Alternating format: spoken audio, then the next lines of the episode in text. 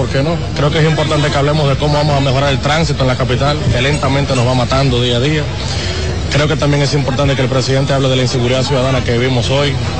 Creo también que es importante que hablemos del alto costo de los alimentos, cómo vamos a ayudar a los emprendedores a que lleguen hacia adelante, una mirada diferente al tema de los anticipos que tanto agobia a los emprendedores.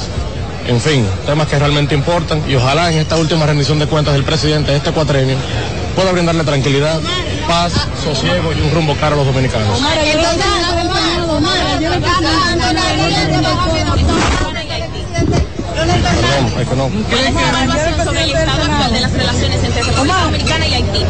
Bueno, las relaciones evidentemente no están en su mejor momento, ya lo sabemos, pero obviamente siempre apelamos a la vía diplomática, a la resolución de conflictos por la vía de la diplomacia.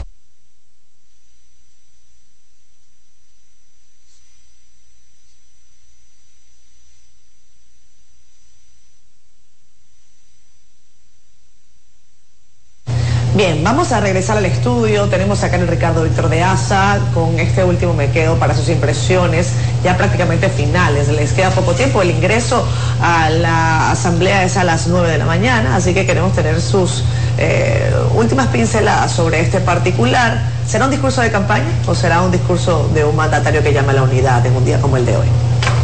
Si algo Luis Abinader nos ha sorprendido a nosotros mismos, los del Partido Revolucionario Moderno, los que estuvimos con él durante el proceso de construcción de su candidatura y de su alto liderazgo, es la transparencia con la que actúa, frente a nosotros y frente al país.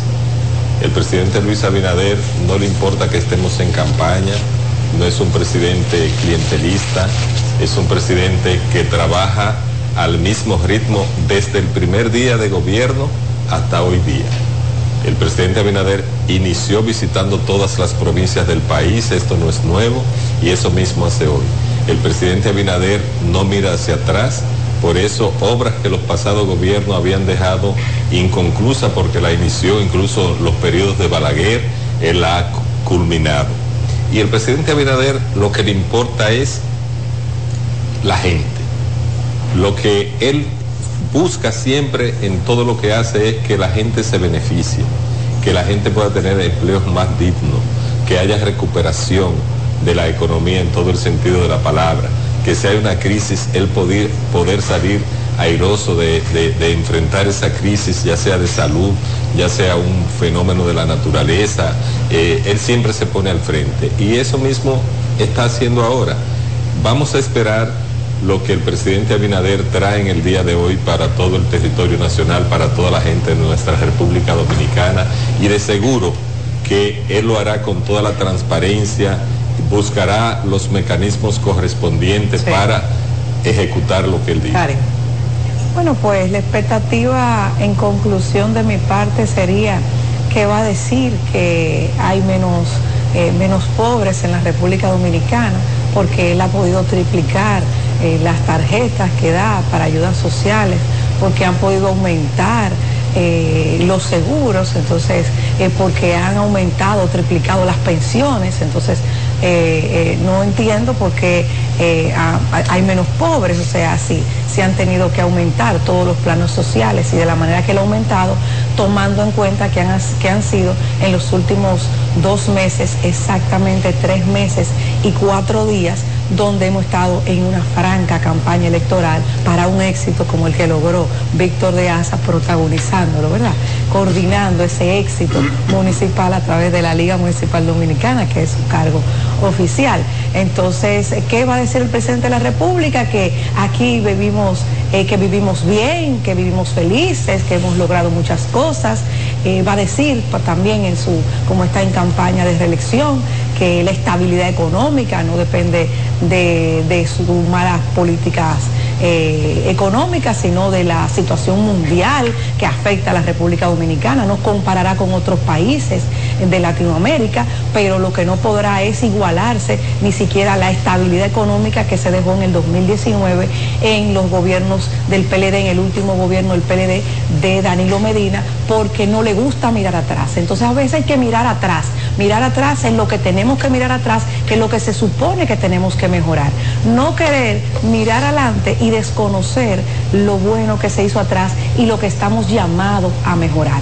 Entonces, si era un cambio, esperábamos y la expectativa que fuera un cambio hacia lo bueno, un cambio a mejorar las cosas que quizás no funcionaban porque nada fue perfecto, y no un cambio a querer soñar y a querer desconocer los logros para ni siquiera poder imitarlos. Entonces, las expectativas, ahí estamos, está el pueblo dominicano esperando qué irá a decir el presidente de la República, que no sea lo que ya ha dicho cada semana, lo que ha dicho y que es tan cuestionable cuando el pueblo dominicano está a gritos, a una sola voz, que necesita mejores condiciones de vida. Bueno, eso tiene su receta. Los opositores tienen varios clichés, no llenó las expectativas. Fue un discurso reeleccionista. El presidente parece que vive en otro país. Y la sociedad civil, los empresarios, tienen un catálogo según su agenda. Más amplio el de los empresarios. Sí, sí, según su agenda. Es decir, que son predecibles. Víctor D'Aza tiene compromiso, tiene que ir, tú vas ahora allá a la sede. Así es. Vieron de negro con su corbata negra. Sí. Anda a ver, porque si te queda fuera, piensa la corbata. Después piensa que tú estás protestando y te queda fuera. Si es que se quedan afuera los correligionarios de Karen.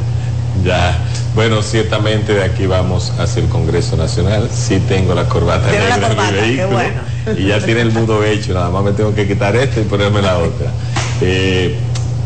No te apuras, aquí tenemos una, se te quedó, tenemos una ahí en vestuario. Muchísimas gracias, eso es realismo. Yo siempre digo que hay que nutrirse de la realidad. Claro. Cuando uno hace campaña y está en la oposición, y nosotros hemos estado en la oposición por muchos años, estuvimos en la oposición, pero yo particularmente siempre me gusta nutrirme de la realidad. No inventar y hacer expresiones para buscar sonido, como muchos personajes de la oposición que son sonidistas, y lo que buscan es ya esas expresiones que dice Nelson que nos tienen acostumbrados. Particularmente a mí me gusta nutrirme de la realidad. La propia Karen sabe cómo yo me manejé como diputado de la República. Yo nunca busco inventar cosas, sino el tratar de conectar con la ciudadanía en base a lo que se esté viviendo en un momento determinado. Este momento es otro, por muchas vueltas que le den, por muchos sonidos que quieran buscar, por mucha oposición, por muchas contradicciones que quieran buscar, la población está viviendo otro escenario al que están diferente al que la oposición. ¿Impacto real de retirarse o no? Impacto real, Karen, de retirarse o no de un escenario como el de hoy. Ustedes ya lo vivieron, Víctor. El de retirarse muchas veces es un mecanismo que tiene la oposición para llamar la atención sobre una determinada posición que quiera hacer visible ante la población. Es un mecanismo. Pero el impacto real, ustedes que lo han vivido. Realmente, particularmente, eso no suma votos. Karen. Es una práctica a lo que la oposición no estuvo acostumbrada. Lo que pasa es que ahora tenemos un gobierno un poco intolerante y lo vemos en todos los estamentos, o sea que yo creo que es un ejercicio también de democracia, participar o no participar cuando estás de acuerdo o cuando estás en desacuerdo. Vamos a esperar cuál va a ser la decisión. Gracias. Yo nunca he creído en el retiro, y lo sabe por ejemplo el propio Pacheco, que era el vocero de nuestro bloque. Máximo Castro tampoco. Máximo Castro. Independientemente de que el bloque ya finalmente decida si se retira o no, claro, ahí están todavía los legisladores. Siempre opté porque lleváramos nuestras posiciones al hemiciclo y que no nos retirásemos. En un par de ocasiones el bloque decidió retirarse y disciplinadamente le acompañé, pero particularmente siempre he creído en el debate abierto, transparente, expuesto en el lugar de los hechos. Omar Fernández dice que es una falta de respeto y madurez política que se retiren de la asamblea, por eso dice que se va a quedar allí. Vamos a escuchar a Roberto Ángel. Hay mucho desarrollo y el presidente lo va a proyectar y ustedes podrán verlo muy pronto. Los de la oposición no vendrán a la rendición de cuentas. Deberíamos ponernos en orden, porque me han hecho tres. ¿Cuáles han sido los principales logros del PROPEP? Bueno, nosotros hemos profundizado la acción social a nivel de los territorios. El pasado año triplicamos nuestra presencia en distintos puntos del país. logramos una coordinación interinstitucional muy eficiente. Hemos profundizado también la construcción del proyecto de la 42 que inició en diciembre. Está en una fase de construcción en este momento, centros habitacionales comunitarios, el primer centro para servicios sociales del gobierno en Bánica, en Elías Piña, se lleva a cabo en este momento, y es una profundización social del brazo operativo que es el PROPEP de la Presidencia de la República y del Gobierno, que con otras instituciones de carácter social han estado prestando servicios, sobre todo a los más vulnerables de la República. La oposición dice que se ha quedado corto en temas como seguridad ciudadana, el costo de la vida y esos temas que afectan principalmente a las personas. Vamos a esperar el discurso del presidente y posterior a ello entonces podríamos hacer una evaluación, pero creo que debemos dejarle el escenario al presidente para que le explique al pueblo dominicano en todas las áreas cómo el gobierno ha venido desempeñando su función. También hay una denuncia de que la oposición podría dejar solo al presidente. Vamos a esperarlo. Muchas gracias. Venga. Bueno, palabras de Roberto Ángel Salcedo. Nelson, parece que hay un libreto, ¿no? No hablemos hasta que el presidente hable, vamos a esperar. Tiene sentido, claro. Tiene un gran sentido. Víctor D'Aza tuvo que marchar, Karen Ricardo se quedó con nosotros aquí. Sí. Dírela ahí sola en su soledad. Bueno, Karen le va a responder ahora a Fellito Suberbi, que está con Adis. Iniciando legislatura, Pacheco. 2024, para la instalación de la Cámara de Diputados en esta primera legislatura ordinaria del año 2024. Entonces,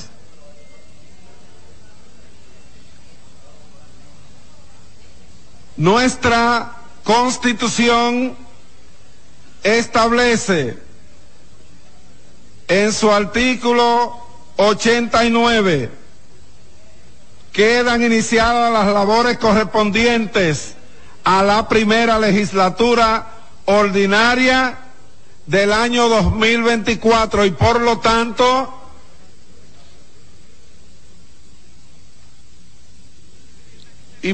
tanto en breve daremos cumplimiento a este precepto constitucional, dando apertura formal a esta primera legislatura ordinaria, situación para la que le voy a solicitar en breve, todavía no, a los señores diputados que nos pongamos de pie, pero todavía les aviso ahora porque lo vamos a hacer, lo estamos haciendo en coordinación con el Honorable Senado de la República, y entonces, luego de dejar abierta la legislatura, escucharemos las notas del himno nacional de la República Dominicana, y además se disparará una salva de 21 cañonazos. Como todos ustedes saben, para hacer una coordinación entre dos cámaras siempre hay. Que colaboró a la clase política dominicana, tanto nacional como internacional. Lo hizo en la COPA, lo hizo aquí en el Senado, lo hizo en el Partido de la Liberación Dominicana. Entonces yo quiero solicitar un minuto de silencio para quien fuera hasta hace unos días mi asistente legislativa, Dilka Félix, que desafortunadamente, producto de no haberle interrumpido el embarazo en un momento que lo ameritaba, murió. Muchísimas gracias. Le pedimos a todos ponerse de pie para guardar un minuto de silencio a Dilka Félix, quien fue una gran colaboradora nuestra en este Senado de la República.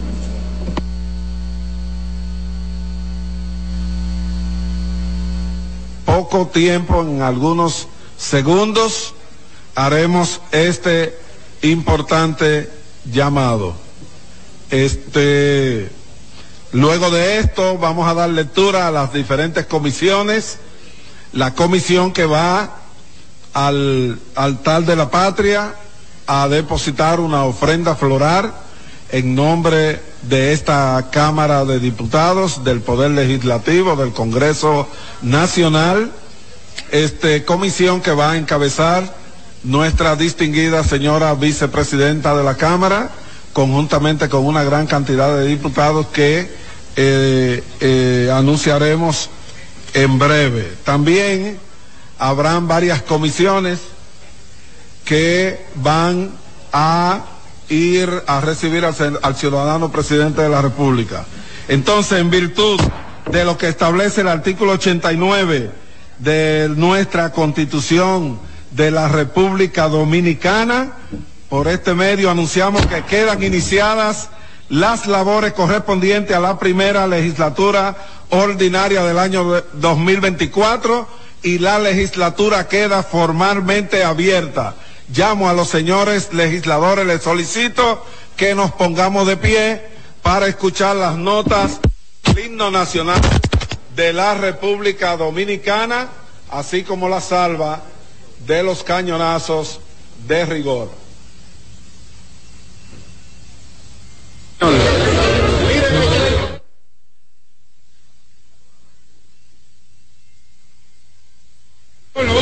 Comandante, Carrá. Es en vivo el programa. Lo que ustedes ven ahí es una panorámica del Congreso Nacional. Ambas cámaras se deja instalada la primera legislatura ordinaria, primera del 2024. En el Senado se ha pedido un minuto de silencio por una de las asistentes legislativas de la senaduría de Pedernales, de Elías Piña, que lamentablemente murió. Paradójicamente, para quienes tenían que aprobar un código penal que incluía una interrupción de embarazo, una asistente legislativa ha muerto porque no se le interrumpió en el momento oportuno el embarazo para poder conservarle la vida, y han muerto las dos, la criatura y la madre. También ahí ustedes están viendo pues las primeras, digamos, los cañonazos, las salvas, sí, que dejan, las 21 salvas que dejan inaugurada ya la actividad. Vamos a escuchar.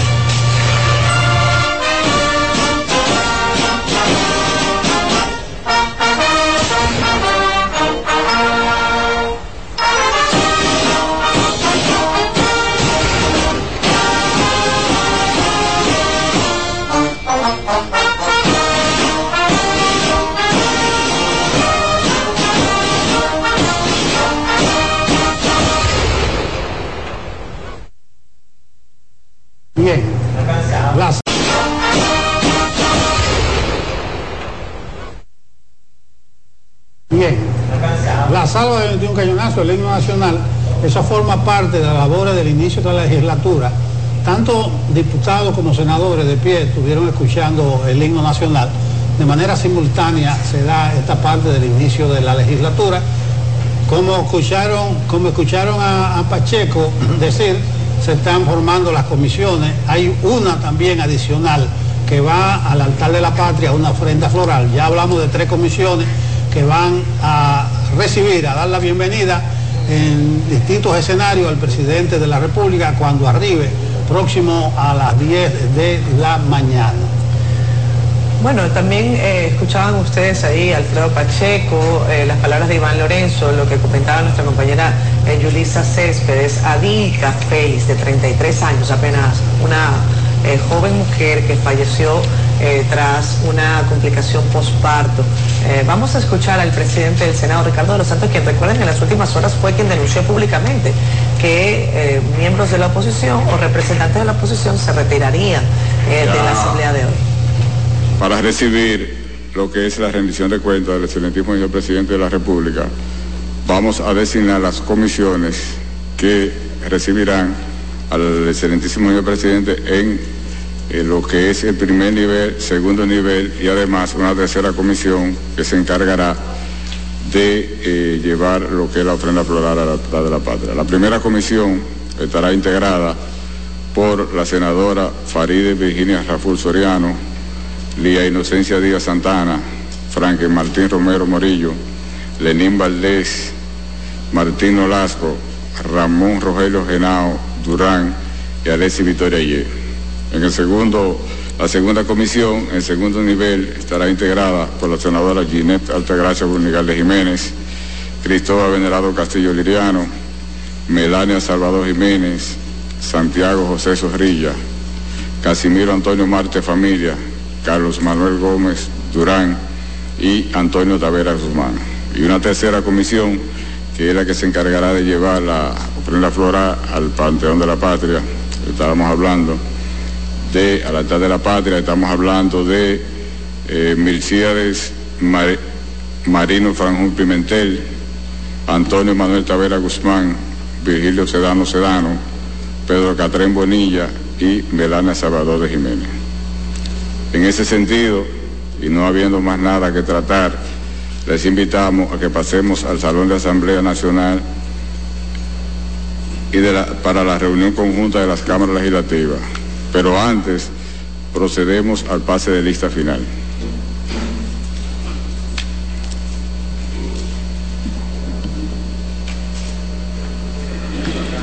Ricardo de los Santos. Bien, ahí estaban las tres comisiones. Nos llama la atención ahí que escuchamos en donde el Senado pocos nombres, casi ninguno de los legisladores de oposición. Hay muchos nombres sonoros que no sonaron. Ahí no sé si es un acuerdo, o si es algún tipo de compromiso, si fue al azar, pero me llama poderosamente la atención. Ustedes no escucharon nombres como el de Iván Lorenzo, como Bauta Roja, como Félix Bautista, como de Pedernales, pero ni modo, esos son detalles. Ni el de San Cristóbal. Bastante adicionales, no se ven en esa comisión. Ya está instalada la actual legislatura. Juan Dionisio Rodríguez, la honorable diputada Lili Germania Florentino, la honorable diputada Ana Mercedes Aguaviva, el honorable diputado Rosendi Polanco, el honorable diputado Braulio Espinal, el honorable diputado Pedro Botello, la honorable diputada Sandra Abinader. Ahora invitamos a los honorables diputados a acudir al Salón de la Asamblea Nacional, donde nos integraremos conjuntamente con el Senado de la República en reunión conjunta de ambas cámaras para recibir el mensaje del excelentísimo señor presidente de la República Dominicana, licenciado Luis Roberto. Bueno, los nombres que ustedes han escuchado son los miembros de los diputados que integran las comisiones que se trabajarán o que dirigirán los trabajos de mesa, de profundidad de los diferentes equipos. Ahí está Miguel Ceara Hatton, ministro de Medio Ambiente. Perdón. Sierra Boruco, el Estado está defendiendo la propiedad pública de esas zonas. Hay un proceso legal y hay que esperar el resultado. Entonces, hasta que no se dé legalmente cuál es los jueces dictaminen, pues no hay manera. Para la compra del TCA se va a tener que pagar el Estado, entonces. Bueno, eso es lo que se está discutiendo. ¿En qué nivel está? Cuéntanos un poco. No, está ya en un proceso legal. Yo no soy especialista en esos temas.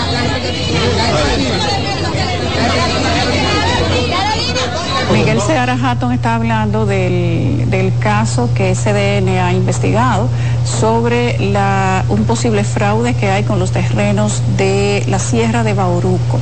Se le ha preguntado cuál es el estatus de la situación y sería interesante que el ministro de Medio Ambiente tenga datos de lo que le preguntan los periodistas al respecto, porque es precisamente por una inhibición o reconocimiento de unos contratos que se consideran irregulares que el Estado Dominicano enfrenta la posibilidad de pagar más de 4.000 millones de pesos por la supuesta titularidad de más del 70% de la extensión territorial de la Sierra de Bauruco. Ese es el ingeniero Manuel Estrella, que está pasando hace unos minutos, y ahora el ministro de Educación, Ángel Hernández. Vamos a escuchar.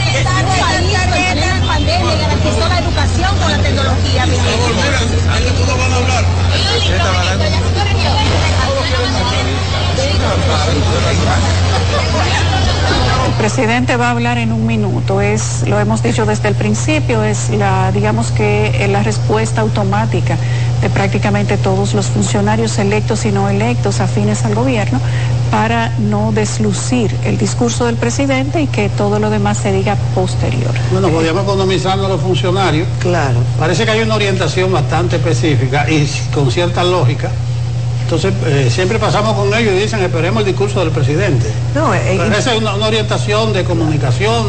Se le puede preguntar, ¿va a hablar ahora o después de que hable el presidente? Sí. Y quizás ahí se evitan los problemas. Pero tiene mucha lógica eso, porque el escenario es para el presidente. Claro. Y recordando algo que Catherine se ha encargado de subrayar, hoy es el Día de la Independencia Nacional. Esto es un acto sucedáneo, correcto, decir así, correcto, dentro de la fecha de la independencia nacional. O sea, a veces creemos que esto es, claro, el fin del mundo, claro, y esto debiera ser una actividad normal, Ya Danilo no fue a la toma de posesión. Bueno, es normal, Nelson, es normal, lo que está sucediendo es normal. Pasa que como es el acto de mayor envergadura dentro de la celebración del Día de Independencia, que es lo que realmente se celebra hoy, pues todos los medios de comunicación hacen que la atención de la gente se dé. Bueno, eso es los medios de comunicación. Tú escuchaste que está cerrada la estación del metro, eso no es normal. Entonces, es la primera vez que cierra la estación. Tiene una connotación, miren, que se le da. Bueno, la estación del centro de los cedros es la que está cerrada. Sí, una cosa. Esa estación, o sea, no es normal. Yo hago el comentario sobre que lo sustantivo en una jornada como la de hoy es la conmemoración de los 180 años de la independencia de la República Dominicana. Una fecha que debe ser conmemorada, celebrada, honrada por todos los dominicanos. Es cierto que el presidente de la República es el presidente de todos los dominicanos, sin embargo, recuerden también hay posiciones políticas que están en pleno derecho, hay gente que no necesariamente está a gusto con la posición del mandatario y en un día como hoy se expresan tanto los afectos como los desacuerdos. Eso es lo que pasa desde el punto de vista de la política. Ojalá, y he insistido sobre este particular, que la pieza que hayan elaborado tenga la característica de un estadista y no necesariamente la de una figura política en proceso de campaña. Eso lo hemos visto en ocasiones anteriores, no solamente en República Dominicana. Ojalá que la elaboración de esa pieza discursiva contemple, más allá que promesas, compromisos de cara a la gente, que la gente pueda sentir la cacareada honestidad, Nelson Yulisa, que el presidente Abinader ha venido celebrando una y otra vez. En el discurso anterior, ante la Asamblea Nacional, recuerden, la palabra más usada fue honestidad. Yo no recuerdo cuántas veces la utilizó, pero era un hilo discursivo, plantear esa palabra una y otra vez. Vamos a escuchar a Milton Morrison de Sur. Él tiene mucho que decir, pues mire, yo ahora mismo cuando termine le voy a dar mi teléfono para que usted me vea, pero no lo registro. Claro, no lo registro. Bueno, el tema de la alta tarifa y de la electricidad es un tema recurrente en cualquier empresa de distribución y de servicio, no solo de la República Dominicana, y es algo que siempre ha estado. Ahora, ¿cuál es la diferencia de esta administración? Que nosotros atendemos los casos y le buscamos alguna solución. Lo importante ahora es escuchar la rendición de cuentas del presidente, un presidente que va a mostrar números importantes, y en términos de lo que tiene que ver con la electricidad, los indicadores están ahí. Nosotros, en términos de la comparación con los cuatrenios anteriores, hemos abastecido más energía que nunca.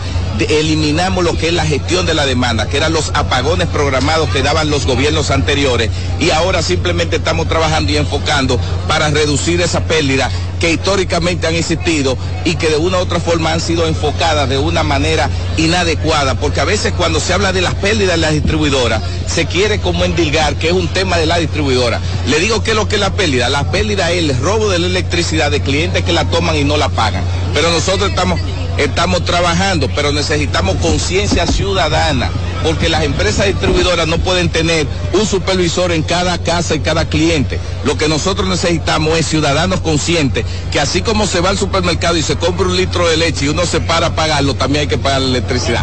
Queden muy bien. Bueno, mira, lo que pasa es que eso es estacional. En verano sube el calor, ahí fíjate que en estos meses no hay tantas quejas, pero siempre ha existido y nosotros nos estamos preparando para llevar conciencia para que todos podamos bajar nuestro consumo y nos llegue menos la factura. Gracias. Gracias. No, la pérdida de energía. Queden bien. Bueno, ahí está Milton Morrison respondiendo a una inquietud permanente en República Dominicana, las pérdidas de las empresas eléctricas. En el caso de Sur, tenemos pérdidas registradas este año de 40%, que no es poca cosa, la cifra más alta registrada en pérdidas en esa empresa que se encarga precisamente de servirnos la energía. El promedio de pérdidas de las empresas, sí, las más altas son las de este, pero las de Sur están también altísimas. Las pérdidas de las distribuidoras de energía en este momento, si usted las promedia, son más de 30%. Entonces, esa es una preocupación, no solamente para todos los dominicanos, debe ser una preocupación para el presidente de la República, que tiene que dar la cara hoy al país y decir, sí, tenemos menos apagones, pero cada día las pérdidas crecen. Ha habido un tema de conversación este fin de semana justamente sobre las pérdidas de energía y sobre si es o no por encima o por debajo del 30% y cuál es el porcentaje y el rol que juegan las energías renovables en el tema de las pérdidas de las EDES específicamente. Creo que en momentos en que se habla de que lo mejor es ir o enseñarle a la ciudadanía a ir a las energías renovables, limpias, hablar de las pérdidas de las EDES porque la gente busca opciones, tal vez es un tema que necesita un poco más de análisis. Hay algunos amigos de nosotros ahí enredados en la pata de los caballos, porque la gente dice que ese cálculo que se ha hecho del 30% obedece a que una empresa de generación eléctrica y distribución eléctrica estaría detrás de los datos por la influencia de la energía limpia, como los paneles solares en el mismo.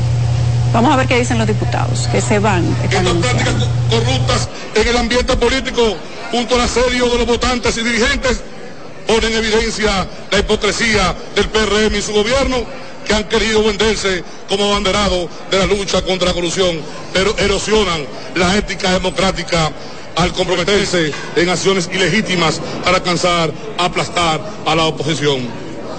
Deploramos la designación de funcionarios del gobierno central como responsables políticos en regiones y provincias, desde donde hicieron compromisos económicos para solucionarlo con carga a la nómina pública y el presupuesto nacional. Los legisladores de oposición del PLD y del PRD rechazamos el socavamiento del carácter cívico de los recintos electorales con la instalación de comando de campaña alrededor de cada centro de votación, con la presencia de dirigentes y militantes del partido de gobierno, haciendo campaña política el mismo día de las elecciones. Los senadores, diputados de oposición, entendemos que el informe presentado por la Organización de Estados Americanos, OEA, donde pudo comprobar abundante proselitismo político, llegando al extremo de asediar a los votantes, socavando el libre ejercicio del sufragio, que afectó la confianza de los votantes y que debe llamar la atención de las autoridades de la Junta Central Electoral para evitar que estas prácticas ilegales se repitan en las elecciones venideras y se garantice una campaña y jornada electoral más equitativa y justa. Los legisladores informamos que solo participaremos en la sesión que nos correspondió hace un momento y que dejamos instalada la primera legislatura ordinaria correspondiente a este año 2024, pero que ya finalizada no asistiremos a este salón de la Asamblea Nacional, donde está previsto que el presidente, hacedor de todos los males que hemos presentado, va a presentar al país una rendición de cuentas. Muchas gracias, amigos de las prensas. Muchas gracias. Muchas gracias. Bueno, ese era el diputado Luis Henry, que es vocero del Partido de la Liberación Dominicana. Ustedes lo han escuchado hablando de cuáles son las supuestas incoherencias que identifica la oposición en lo que ha sido la política del gobierno. Se esperaba que dijeran si se retiraban o no de la rendición de cuentas. En palabras específicas no lo ha dicho y no sabemos si lo harán, pero nuestras cámaras están ahí a la espera de ver si hacia dónde van. A este momento ahí va el grupo de diputados afuera del Congreso. Vamos a esperar que lo confirmen, pero esa ha sido la información preliminar que se nos ha dado, que los diputados se van a retirar. Participaron en el inicio de la legislatura y se retiran. Veamos qué nos dice nuestro compañero Jonan González. Hay que decir que la Fuerza del Pueblo no se ha unido a este llamado. Vamos a tratar de encontrar reacciones de la Fuerza del Pueblo al respecto, sino que el Partido de la Liberación Dominicana es quien ha anunciado, el bloque del PLD, esta postura de no participar en esta rendición de cuentas, en este deber que tiene el presidente de la República de rendir cuentas y de presentar las memorias de los diferentes ministerios en esta oportunidad. Vamos a tratar de contactar a la Fuerza del Pueblo para hacer contacto con ustedes en breve momento de cuál será la posición de esta organización política en términos del Congreso Nacional, para luego llevarle esta incidencia a ustedes.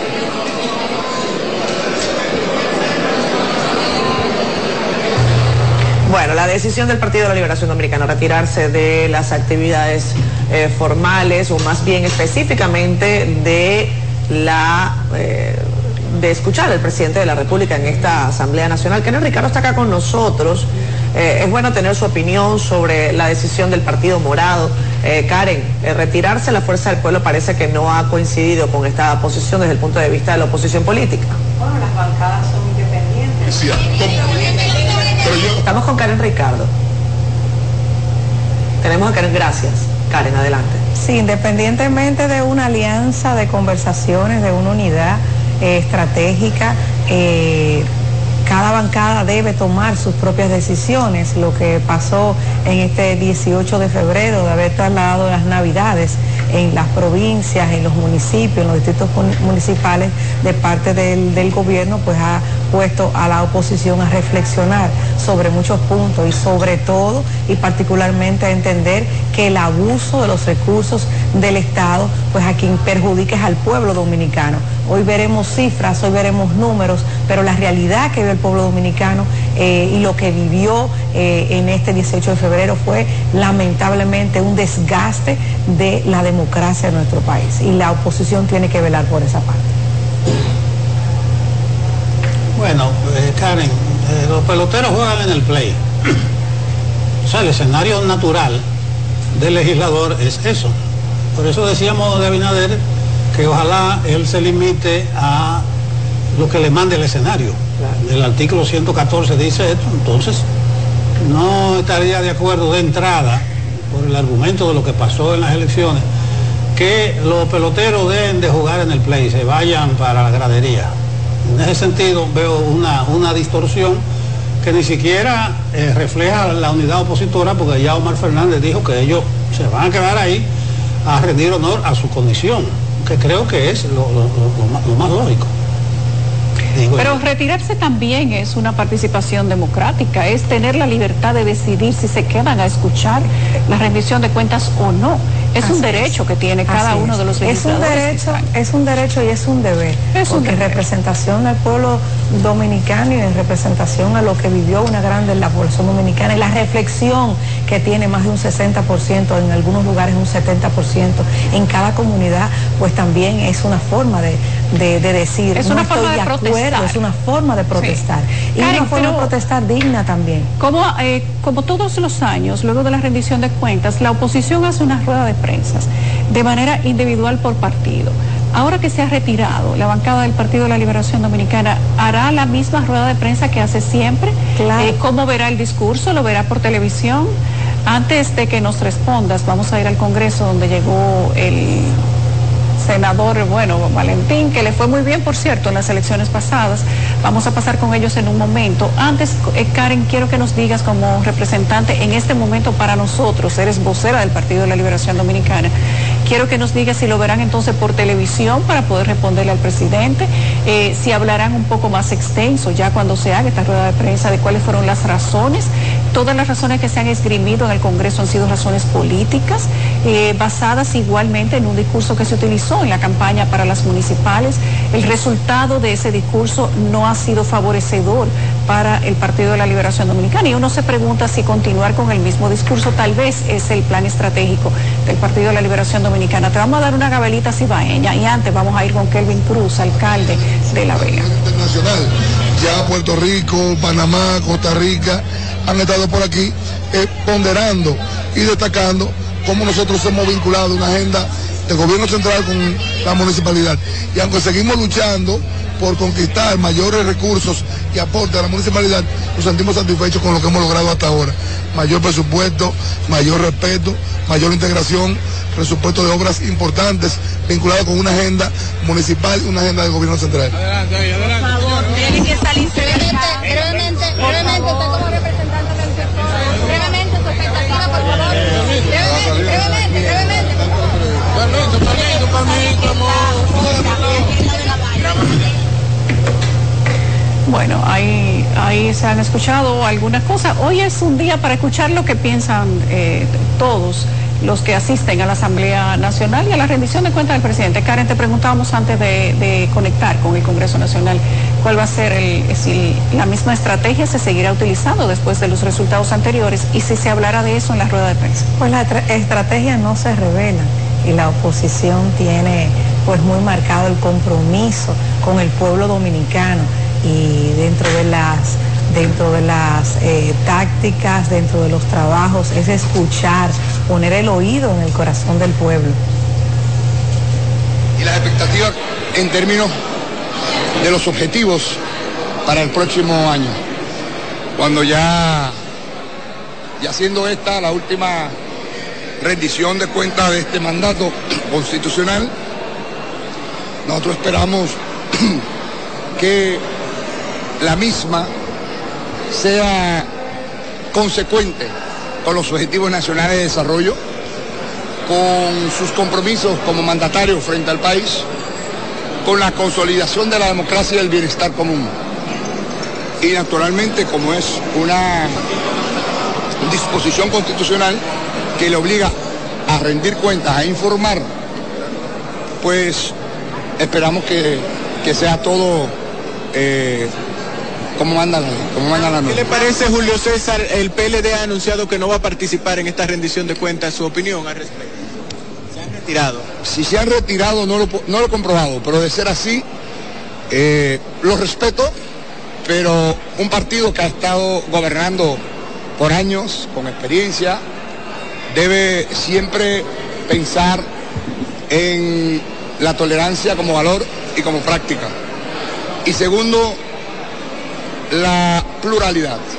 Así como el presidente está obligado a rendir cuentas, los congresistas, no importa el partido, senadores y diputados, están compelidos a cumplir con el deber de escuchar la rendición de cuentas.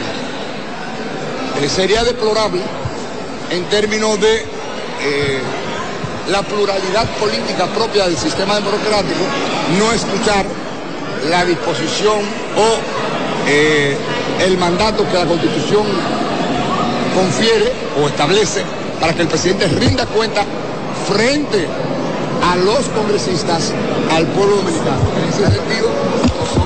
Omar, ¿cómo está? Una preguntita rápidamente. Antes que todo, te quiero pedir perdón porque estaba tarde ahorita. Te quiero pedir perdón porque eso no es mi costumbre. No te preocupes. Te quiero pedir perdón. Mira, preguntarte a propósito de esta postura... Perdóname, mi hermano. Le quiero pedir perdón a todos. No es mi práctica lo que pasó ahorita, pero es que estaba tarde y no puedo quedarme ausente. Le pido perdón a todos. Por la excusa. Preguntarle a propósito de esta postura del PLD, ¿qué ha decidido la Fuerza del Pueblo respecto a su participación en esta rendición de cuentas? Bueno, en nuestro caso, usted nos está viendo por acá, es una rendición de cuentas como manda nuestra Constitución y estamos a punto de entrar a la Asamblea a escuchar la rendición de cuentas del presidente para fiscalizarlos como manda nuestra Constitución dentro de la Asamblea Nacional. El PLD ha enumerado una serie de cosas por las que no se va a presentar a esta rendición de cuentas, habla del comportamiento del gobierno en las pasadas elecciones. ¿Ustedes tienen la misma queja? Bueno, evidentemente debilidades ha tenido este gobierno, más de una, múltiples, y creo que el escenario ideal para escucharlas y luego presentarle al país las soluciones que tendríamos, esos problemas que hemos identificado, son por los canales correspondientes, una rueda de prensa, en entrevistas, presentando propuestas, ideas, soluciones, pero para eso considero oportuno que escuchemos al presidente y que luego de tomemos una decisión como partido, para aquellos temas en los que nos encontramos en desacuerdo porque entendemos que son perjudiciales para el pueblo dominicano, plantear soluciones oportunas. Muchas gracias. Escucharon ustedes las palabras de Omar Fernández, congresista de la Fuerza del Pueblo, que ha dicho que su bloque partidario de la Fuerza del Pueblo sí se presentará a esta rendición de cuentas, contrario al Partido de la Liberación Dominicana, un bloque bastante amplio que ha decidido no participar. Sus asientos estarán vacíos en esta asamblea nacional cuando está previsto que en breves minutos ya llegue a este Congreso Nacional el presidente de la República para rendir cuentas en su ya por cuarta ocasión ante el Congreso Nacional. Retornamos a los estudios y continuamos en esta cobertura especial. Bien, regresamos aquí al Congreso y es justamente para conversar con el ministro de Vivienda. Es un día de mucha democracia, de mucha dominicanidad, pero también de política dura. El presidente de la República dirá qué ha conseguido en resultados en este cuatrenio, en el último año, pero cuando tenemos acceso a los ministros podemos profundizar en muchísimos aspectos. Así que saludo al ministro de Vivienda, Carlos Bonilla. Ministro, buenos días. Buenos días, muchas gracias por la invitación aquí. Quisiéramos saber, ahí a priori ir adelantando, ¿qué dirá el presidente en función de cuáles son los logros en materia de vivienda? Sabemos que ustedes han estado en una ambiciosa agenda, pero de manera concreta, ¿qué ha conseguido el ministro de Vivienda? Bueno, te puedo decir que para describirte en una palabra, récord. Récord en entrega de viviendas nuevas, más de 7.000 viviendas nuevas entregadas, beneficiando a más de 30.000 personas. Eso nunca se había alcanzado antes. Récord en materia de reparaciones de vivienda, casi 50.000 viviendas reparadas en todo el gobierno. También nunca se había alcanzado antes, más de 200.000 personas beneficiadas. En materia hospitalaria, más de 600 camas hospitalarias entregadas en esta gestión. Solo en el año pasado se entregaron 5 hospitales totalmente equipados. Y recientemente se entregó también la extensión de la UAS de Baní. Una obra muy importante para esa comunidad porque ya las personas no tienen que trasladarse a otras comunidades a recibir esa educación. O sea que el presidente tiene muchos logros que exhibir, no solo del MIBET, sino de todas las instituciones que componen el gobierno. Ministro, usted mencionó el tema de los hospitales. Cuando ustedes llegaron al gobierno, se encontró una crisis justamente en materia de toda una remoción de hospitales que habían terminado y que quedaron con traumas a nivel de contratos y que quedaron a medias. ¿Han podido solucionar? Si de esa lista, ¿cuántos todavía están impedidos de una terminación? ¿Cuál es el estatus de ese informe hospitalario que ustedes recibieron de forma crítica? Mira, el problema inició en el origen, en la licitación. Se sortearon 56 hospitales y se lo ganaban personas que no tenían el expertise de la ingeniería en esa rama. Algunas veces se sortearon personas que nunca habían hecho una obra. Entonces, como tú puedes entender, es una materia de la ingeniería bien especializada que tiene muchos componentes y tiene que cumplir con las normas, no solo del Ministerio de Salud, sino de la Organización Mundial de Salud. Y muchos ingenieros pues no dieron la talla, aparte de que sobrepasaron el 25% en la mayoría de sus hospitales, y eso creó un nudo legal, el cual nosotros hemos ido solucionando, y ya muchos de esos 56 hospitales pues se han ido entregando a lo largo. ¿Cuántos están faltando como promedio? Están faltando por lo menos 15 hospitales de esos, pero en la gestión pasada entregó también, y esta gestión también ha entregado muchos de esos hospitales. Recientemente vamos a entregar, por ejemplo, hemos entregado áreas del MUSA, pero vamos a entregar un área importante del MUSA, lo cual con eso vamos a completar el 80% del hospital. El Partido de la Liberación Dominicana, para entrar en política, ha decidido retirarse de la Asamblea cuando el presidente vaya a hablar ahora ante todos. ¿Qué opinión le merece? Mira, yo creo que esto es un acto solemne que manda, como manda la Constitución. Yo creo que ellos son parte de este acto como diputados, como autoridades electas, y yo creo que es un error no respetar esa solemnidad de este acto. Yo creo que deben reconsiderarlo y esperar a oír las rendiciones del presidente y hacer críticas constructivas para que el mismo presidente escuche esas críticas y pueda tomar los correctivos del lugar. Muchísimas gracias al ministro Bonilla. Siempre faltará tiempo para hablar de vivienda. Regresamos a los estudios. Gracias, Adis. Gracias a Jonathan. Tenemos aquí a Karen Ricardo, con quien dejábamos una pregunta en el aire antes de irnos, a ver lo que decía Valentín, lo que decía Bonilla. Omar Fernández Bonilla. Por cierto, hay que reconocer la humildad de Omar Fernández, que ahorita pasó un poco rápido. Él sintió que atropelló a los periodistas y luego se reivindicó. Cuando entró y ponchó, se devolvió. Discúlpenme, ahora puedo hablar tranquilo con ustedes. Eso hay que reconocerle la humildad. Se puede decir cualquier cosa del pasado del padre, pero yo creo que a Omar hay que dejarlo que trille su propio camino.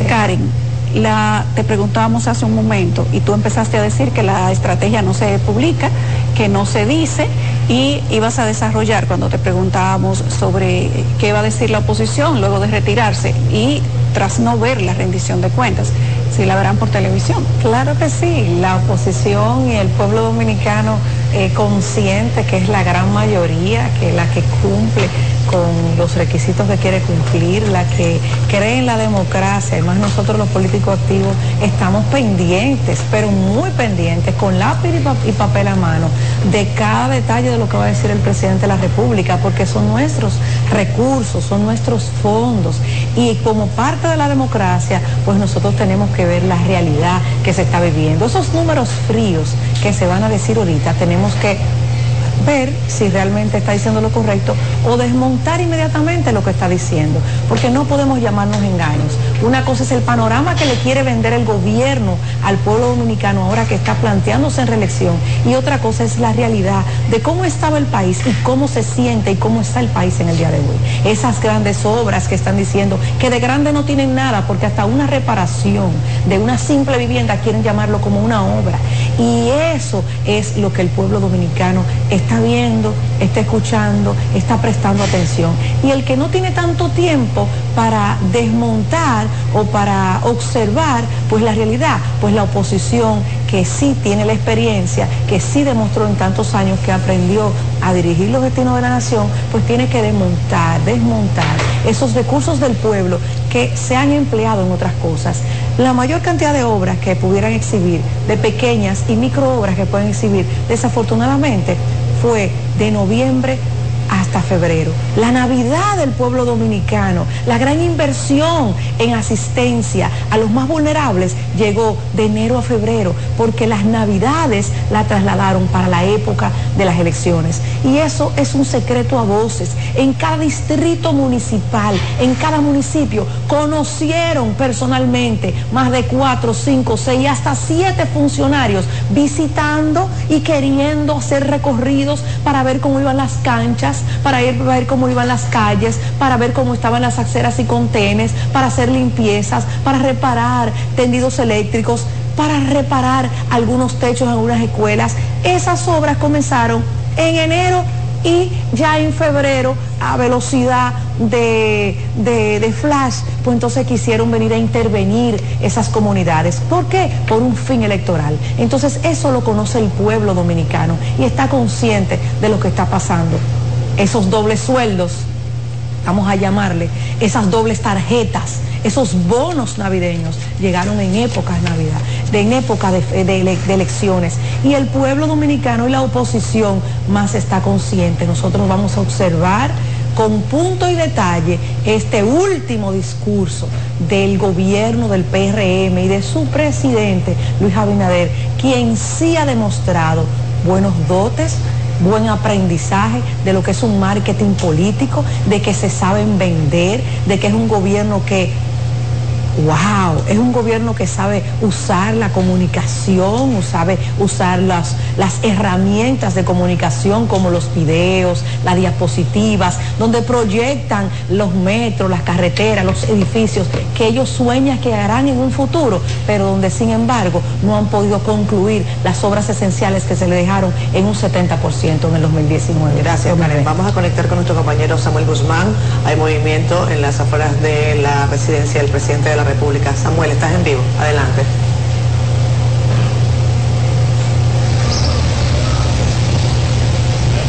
Amigos de CDN, en sus pantallas la residencia presidencial, ya las puertas de la mansión presidencial se abren, se espera que ya próximamente esté saliendo el jefe de Estado de camino al Congreso Nacional, donde pues presentará al país, pronunciará al país su alocución en ocasión de la rendición de cuentas número 4, la última de esta actual gestión gubernamental y en ocasión del 180 aniversario propio de la independencia nacional. Como habíamos apuntado anteriormente, se esperaba que alrededor de las 9:50 de la mañana el presidente se estuviera dirigiendo al Congreso Nacional, ya que el horario pautado para iniciar el protocolo de este 180 aniversario de esta rendición de cuentas número 4 es las 10 de la mañana, y efectivamente teníamos la disyuntiva de si saldría en su vehículo todoterreno, en la Lincoln, que ocasionalmente suele, en la que de costumbre suele salir, o si lo iba a hacer finalmente en el Tesla.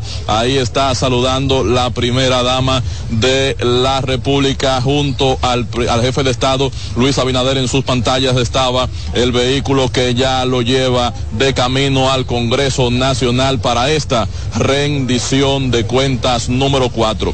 Más de una docena de vehículos todoterrenos lo acompañan, escoltan al presidente, además de la avanzada en motorizados del cuerpo de seguridad presidencial, que de costumbre también acompaña al mandatario en este recorrido de camino al Congreso Nacional. Diferentes medios de comunicación apostados junto a él ya se mueven junto a esta escolta del presidente, pero aún no tenemos el permiso para movilizarnos.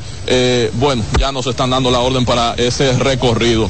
Mantengan la sintonía, hay muchas expectativas sobre lo que el presidente pudiera estar abordando hoy en esta alocución, así que vamos a estar atentos, temas económicos, temas de inauguraciones, de obras recientes. Habíamos hablado del teleférico, de los Alcarrizos, también proyectos que estarían próximos a culminar este año y que podría estar incluyendo en lo que es su gestión de gobierno para un eventual segundo mandato, ya que está aspirando a la reelección presidencial.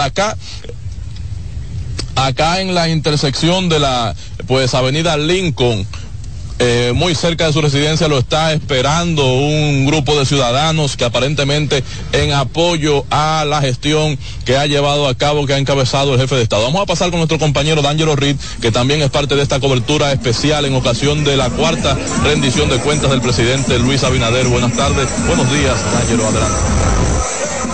Hola, ¿qué tal? Muy buenos días. Muchísimas gracias, Samuel. Nosotros continuamos aquí en los alrededores de este Centro de los Héroes en la Jiménez Moya, justamente esquina con Independencia, próximo al Congreso Nacional, donde ya se dirige el presidente de la República, Luis Abinader, quien ya ha salido de su casa, como tú has señalado, y nosotros estamos aquí pendientes a todas las incidencias y expectativas de lo que sucede aquí en las afueras. Como pueden ustedes ver, una gran multitud de personas se encuentran aglomerados aquí para recibir al presidente de la República, presentando pancartas con mensajes alusivos a la reelección del presidente Luis Abinader. Distintos movimientos políticos que han llegado hasta este lugar para expresar su apoyo a la reelección del presidente Luis Abinader, como estamos esperando. En cualquier momento por esta avenida Jiménez Moya estará llegando el presidente de la República, Luis Abinader, para dirigirse en lo que sería su cuarto rendición de cuentas ante la nación dominicana. Este sería el último mensaje de esta gestión, y como ya dijimos, algunos movimientos políticos que se han estado manifestando aquí, como por ejemplo este movimiento que dice Guardianes del Cambio. ¿De qué se trata este movimiento, mi amigo? ¿Cuáles son las expectativas? Somos el movimiento Guardianes del Cambio, un movimiento que trabaja mano a mano, hombro a hombro en las comunidades, con el gobierno del mejor presidente que ha tenido la historia del pueblo dominicano. ¿De dónde vienen ustedes? Estamos trabajando en el nivel nacional en los 158 municipios, en los 234 distritos municipales. Perfecto, muchísimas gracias. Ahí pueden ver ustedes, como ya les hemos dicho, una gran multitud de personas aquí con pancartas en manos, alusivos al orgullo patrio que sienten por el país, como también por el presidente Luis Abinader. Estamos a espera, ya se aproxima en cualquier momento, podríamos ya ver la escolta, la avanzada del jefe de Estado dirigiéndose a este Congreso Nacional, donde toda la asamblea ya está lista para recibir al primer mandatario, quien estaría rindiendo su cuarto y último discurso, rendición de cuenta ante la nación dominicana. Como ya dijimos, ya salió de la casa hace algunos minutos, que no está lejos de este lugar, para dirigirse a este Congreso Nacional con la gran expectativa de muchísima gente aquí aglomerada. Hay que destacar de alguna manera el orden que se ha mantenido hasta este momento. Los miembros de la seguridad han actuado diligentemente para evitar contratiempos durante el paso del jefe de Estado por este lugar, con toda la avanzada que acostumbra pues a dirigirle a todos los lugares.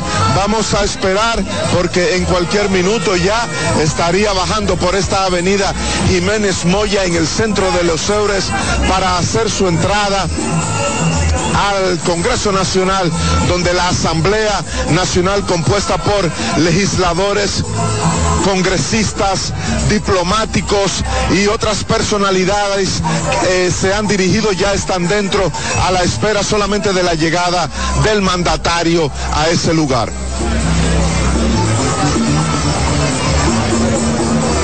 Una gran multitud se ha apostado a ambos extremos de esta avenida, como ya dijimos, para expresar su apoyo al jefe de Estado. Movimientos políticos, algunos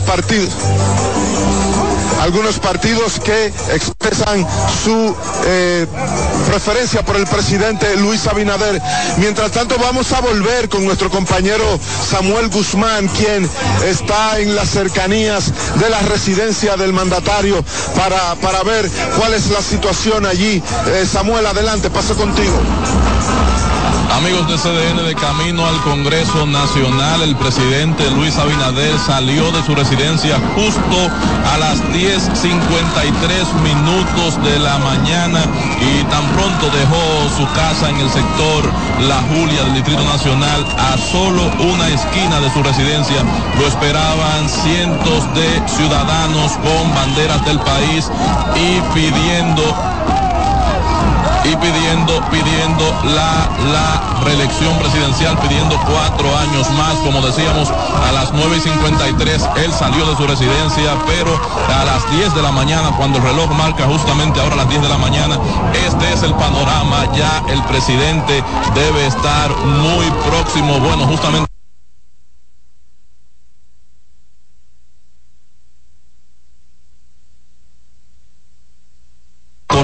por las avenidas Lincoln y Sarasota lo han estado recibiendo, saludándolo a su paso. Este recorrido de camino al Congreso Nacional, donde el mandatario tiene previsto pronunciar la última alocución, la última rendición de cuentas de este periodo gubernamental. Esta es la 4ª rendición de cuentas del mandatario. Mientras tanto, en sus pantallas, ya nosotros en la avenida Jiménez Moya, la avenida aquí también, este tramo rumbo al Congreso en dirección norte-sur, también repleto de personas que saludan y solicitan 4 años.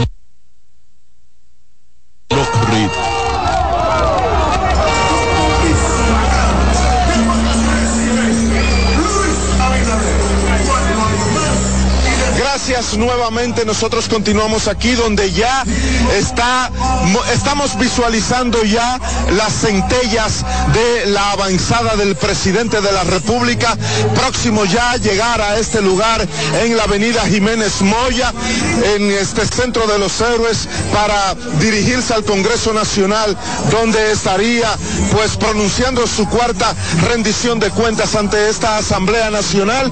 Como ya dijimos, en esta avenida Jiménez Moya ya podemos visualizar la centella de la avanzada y los vehículos del presidente llegando hasta este lugar.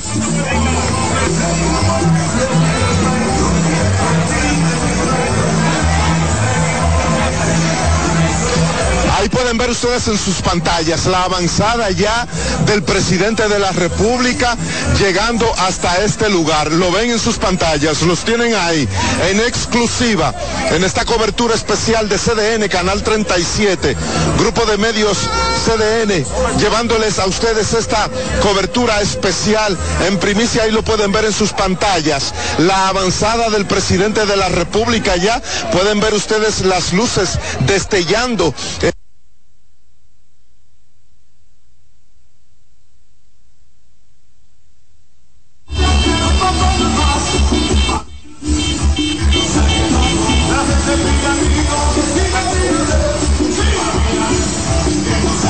continuamos en este recorrido de camino al Congreso Nacional en ocasión de la locución número 4 de la rendición de cuentas número 4 del presidente Luis Abinader en esta que será la última del actual periodo gubernamental. En estos momentos ya estamos en la intersección formada por las avenidas José Contreras y Jiménez Moya. Ustedes escuchen el ambiente.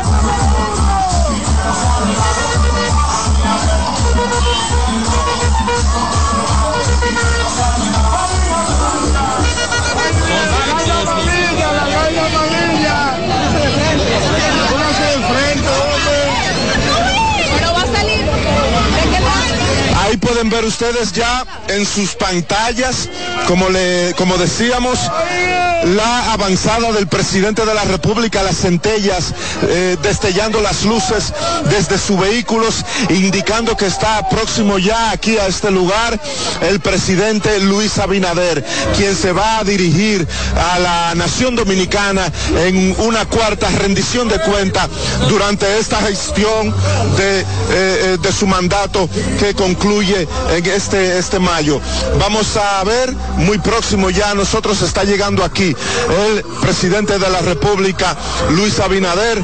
La avanzada está aquí próximo ya con nosotros, arribando a este Centro de los Héroes, el jefe de Estado, para rendir ante la Asamblea Nacional su cuarta rendición de cuentas.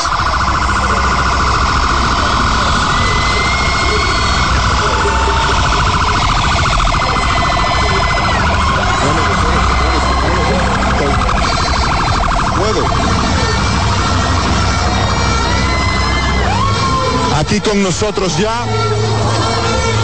el presidente de la República dirigiéndose por la Jiménez Moya aquí a este Centro de los Héroes. Acaba de pasar por nuestro frente el jefe de Estado para dirigirse al Congreso Nacional, donde le espera la Asamblea Nacional conformada por legisladores, diplomáticos,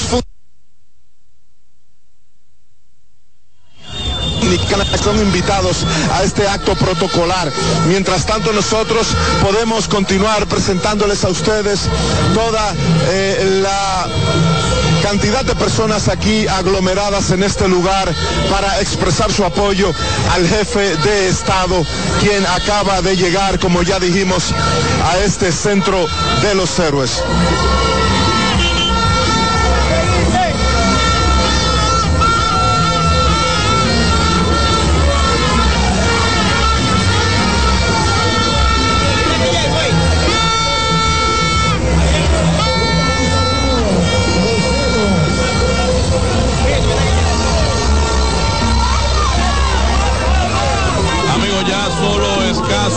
Metros nos separan del Congreso Nacional. El presidente ya debe estar cerca de recibir los honores protocolares. Acá en esta intersección de la Jiménez Moya con Independencia sigue siendo poblada, rodeada de cientos de personas que piden 4 años más al presidente Luis Abinader. Venga acá, venga acá. ¿Por qué 4 años más? ¿Por qué? Porque eso lo necesitamos, porque cambia el país, para seguir progresando. Bueno, ahí escuchan ustedes uno de los argumentos de la gente que pide 4 años más. ¿Por qué pide usted 4 años más que ha hecho el presidente? No, porque es lo mejor que hay aquí. Eso es lo mejor que hay en este país. El presidente de la historia que ha pasado, Luis Abinader, es el mejor.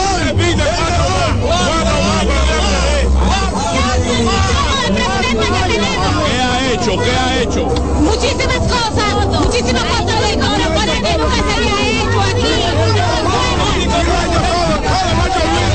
Las personas que acá están apostadas, todas están de acuerdo, coinciden en que el presidente debería seguir para los próximos 4 años. Evidentemente todos simpatizan por el proyecto de gobierno que ha implementado el presidente Luis Abinader. Este es el panorama acá en la zona de la feria, donde el presidente Abinader ya ingresó al espacio, al perímetro que está prohibido para los medios de comunicación. En estos momentos debe estarse preparando ya, como decíamos anteriormente, el protocolo de los honores militares, destinados, como de costumbre, a este acto de rendición de cuentas en ocasión del 180 aniversario de la Independencia Nacional y el cuarto cuarta rendición de cuentas. ¿Ven? Imágenes del Congreso Nacional.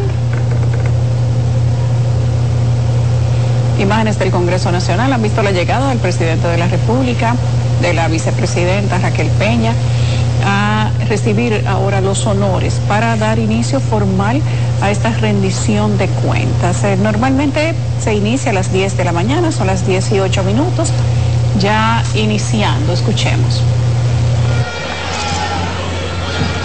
¡Adiós!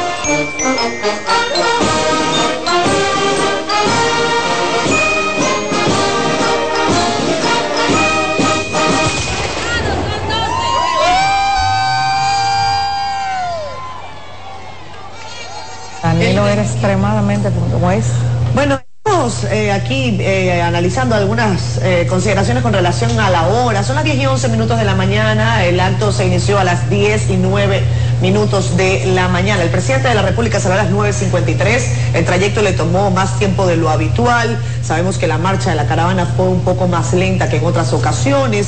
Ese escenario descrito por nuestros compañeros definitivamente hablan del momento en el que se vive en el país. Campaña electoral a todo tren, música de campaña en el recorrido desde la residencia del mandatario hasta el Congreso Nacional, desde donde hemos dicho se han dispuesto también pantallas para que los asistentes, y por supuesto la mayoría de los que están ahí están apoyando la gestión del presidente Abinader, pues vean las declaraciones, las palabras, el mensaje del presidente de la República de acuerdo a lo que establece la Carta Magna, la Constitución Nacional. Un día como hoy, 27 de febrero, debe rendir cuentas a la Asamblea Nacional. El presidente Luis Abinader es el último discurso de este cuatrienio.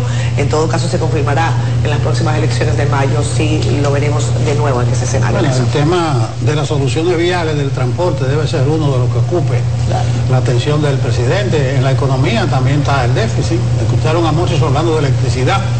Sin electricidad permanente, sostenida, no puede haber desarrollo de ningún país. Ese debe ser otro de los grandes temas, el asunto del déficit, del endeudamiento. Son temas consabidos, vamos a ver qué de nuevo hay. Creo, mujeres, que hay que despedir a Karen. Sí. Y darle las gracias a Karen Ricardo, que ha estado con nosotros hoy haciendo vocería por el Partido de la Liberación Dominicana, que ha tenido paciencia, que nos ha acompañado, pero Karen es parte de la familia CDN, lo ha sido por muchos años y lo es todavía. Karen, gracias por estar con nosotros. Gracias a ustedes. Gracias por ese trabajo. Este día tan especial. ¿A dónde va a haber el discurso, Karen? En mi casa. Sí, creo. Dámele un consejo a la dirección del partido que se retiró.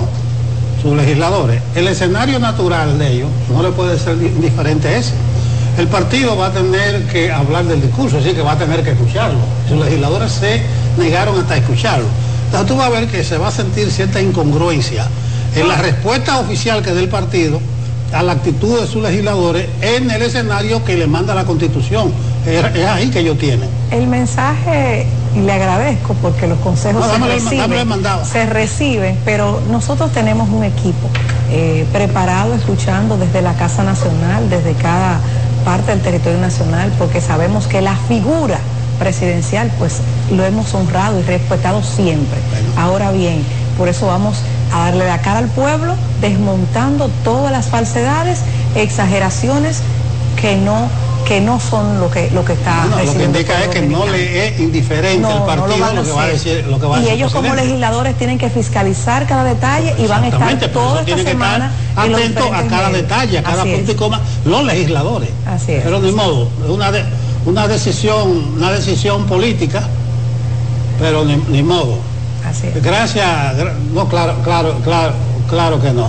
Gracias Karen Ricardo. Un abrazo. Suerte. Gracias a ustedes también. Bueno, ya el presidente fue recibido por una primera comisión en la explanada. Ahora lo recibe una segunda comisión de senadores y diputados en la puerta de la entrada al Senado de la República, que por ahí es que él va a penetrar a la sala augusta de la Asamblea Nacional. El presidente del Senado tiene un discurso, unas palabras. En ocasiones los presidentes del Senado también compiten con la rendición de cuentas del presidente. Esperemos que en este caso, que es la primera, creo, de Ricardo de los Santos, sea un poco sobrio, que se ciña al rol que le da la Constitución para él iniciar los trabajos de la Asamblea Nacional. Esperemos a ver cómo es primera vez, a ver cómo lo hace Ricardo de los Santos. Bueno, será su inauguración también como presidente del Senado, haciendo coincidencia con el presidente de la República en un acto de Asamblea Nacional como esta. Primer discurso como presidente del Senado.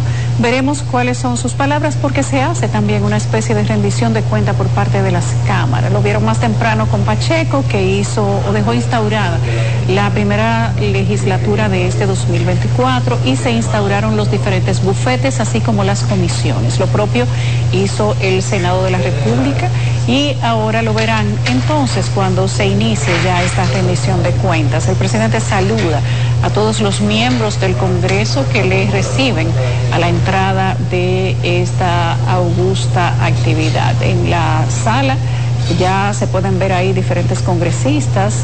Va rápido la cámara, por lo que no identificamos muy de cerca quién es quién, pero el presidente está saludando con su escolta detrás. Ese es todavía el pase por la alfombra roja que inició desde la entrada del Congreso Nacional. Bueno, repetimos, hay un retraso en el inicio formal de la actividad.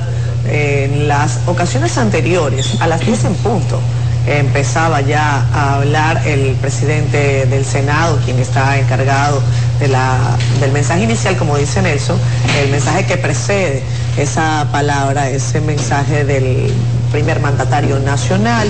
Hay muchos temas que vamos a estar nosotros atentos de si se mencionan durante esta pieza, que ya ha sido por supuesto escrita, reescrita, revisada por el mandatario. Ahí vemos también a la vicepresidenta de la República, Raquel Peña, la primera dama, también Raquel Arbaje. El mandatario saluda a los presentes. Allí vemos al presidente de la Suprema Corte de Justicia, el personal de protocolo del Palacio Nacional, y saluda en este momento también al presidente del Tribunal Constitucional, Napoleón Estévez, quien tiene primera vez la oportunidad de estar ahí dentro de esta sala augusta el 27 de febrero, Día de la Independencia Nacional, en este caso 180 aniversario de la Independencia de la República Dominicana. El señor Ricardo de los Santos, a la izquierda del presidente, quien encabeza, como saben, la Cámara Alta, el Senado de la República. Está también Soraya Suárez, que es la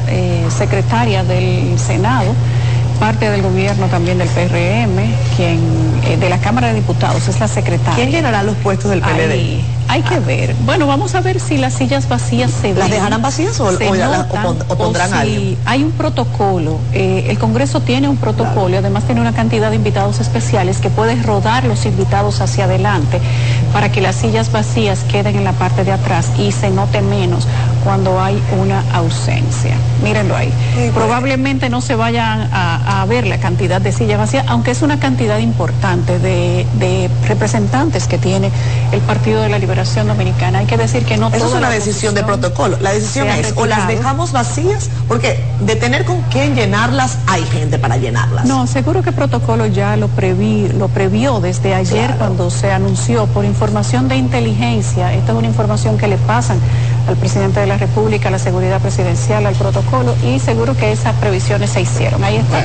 Bueno, ya comienza la ceremonia formal. El presidente del Senado deja abierto el trabajo.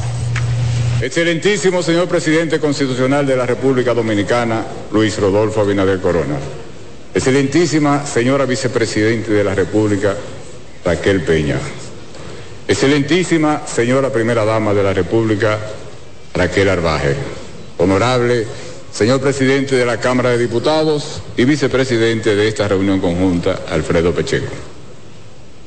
Honorable señor presidente de la Suprema Corte de Justicia, magistrado Luis Henry Molina.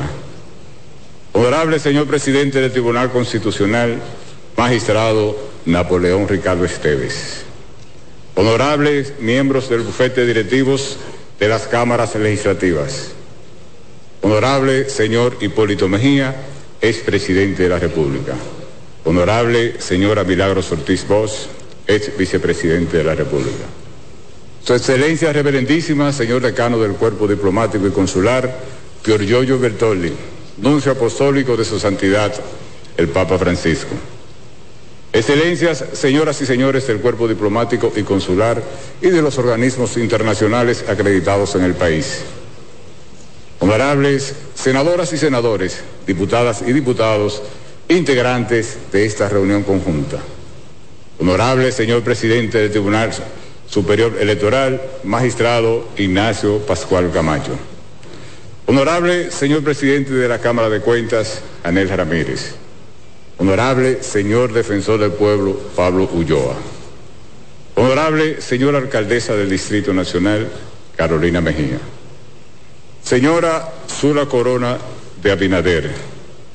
Señora Digna Reynoso de Pacheco. Señora Judy Andrea Moscoso, mi amada esposa. Honorables ministras y ministros, distinguidos directores y administradores, autoridades civiles y militares, invitados especiales, amigas y amigos de la prensa, pueblo dominicano. Señor presidente, honorables asambleístas, público en general, les damos la más cordial bienvenida a esta reunión conjunta. Estamos muy complacidos por el alto honor que representa presidir este acto constitucional, la reunión conjunta de las cámaras legislativas en la que usted, señor presidente, rendirá cuentas al país, como establecen los artículos 114, 121 y 128 de la Constitución Dominicana.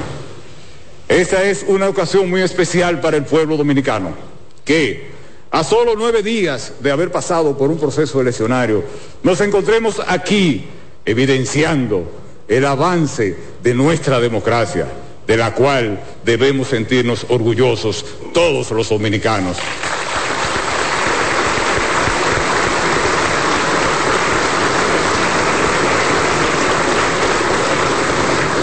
Propicia es la ocasión para felicitar a todas las autoridades municipales recién electas.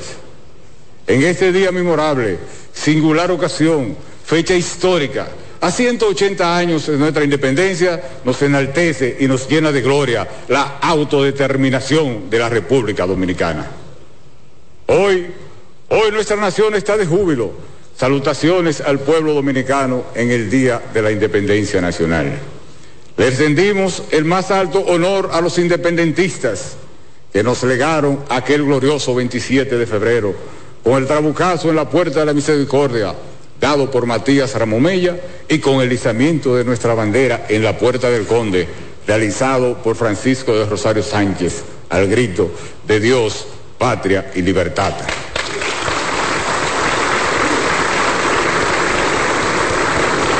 Quedando así proclamada nuestra República Dominicana.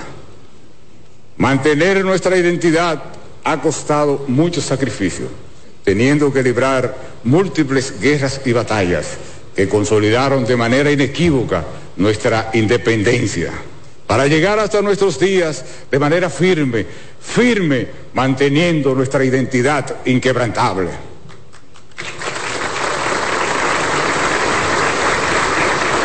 Se hizo realidad el sueño de Duarte expresado en su siguiente cita: Dios ha de concederme bastante fortaleza para no descender a la tumba sin dejar a mi patria libre, independiente y triunfante. También nos dijo: la nación está obligada a conservar y proteger por medio de leyes sabias y justas la libertad personal, civil e individual, así como la propiedad y demás derechos legítimos de todos los individuos que la componen. Agradecemos solemnemente a nuestros padres fundadores el lema que acuñaron, Dios, patria y libertad, permanecerá imborrable en nuestras memorias. A ellos les expresamos admiración y respeto eterno. Me siento honrado de estar aquí, comprometido y siendo parte de esta generación del cambio, referente de transparencia, ética, integridad, combate a la corrupción y a la impunidad, constituyéndose en ejemplo para las presentes y futuras generaciones.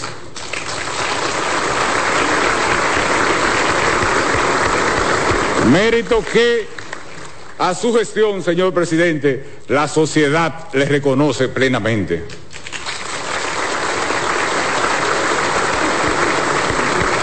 El desarrollo de la República se impulsa vertiginosamente al tenor de las grandes transformaciones propiciadas por el ejercicio de las idóneas políticas públicas guiadas por usted.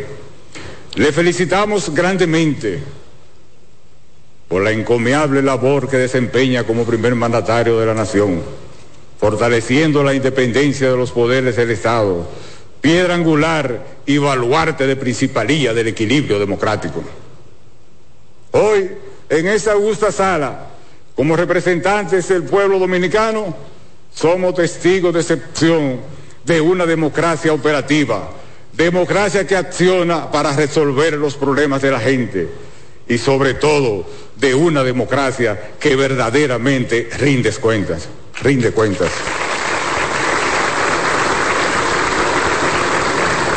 Este acto es un ejercicio de transparencia del gobierno ante el pueblo, muestra del compromiso de los valores democráticos. El año 2023 fue de grandes retos y logros. El Congreso Nacional desempeñó su rol para así contribuir con el desarrollo sostenible y con el progreso social y económico de nuestra gente. Nos satisface el avance y la consolidación que ha experimentado nuestro sistema democrático en el discurrir del tiempo. Con esfuerzo, sacrificio y buena voluntad hemos cumplido eficientemente la tarea que nos ha tocado. Eso significa que el primer grito libertario por la independencia de los pueblos en la parte este de la isla y el enorme sacrificio a sangre y fuego de nuestros patriotas para legarnos lo que hoy tenemos no fue en vano. Este gobierno ha asumido el compromiso de robustecer el ejercicio democrático, profundizando la protección de los derechos y libertades de la población. Lo anterior indica que en nuestras manos el futuro del pueblo dominicano se enrumba hacia el mejor destino, una patria en la que cada persona pueda tener acceso a oportunidades justas para su seguridad y su bienestar. Como poder legislativo, hoy podemos decir que la Cámara de Diputados y el Senado de la República concilian temas, logran consenso y unifican criterios.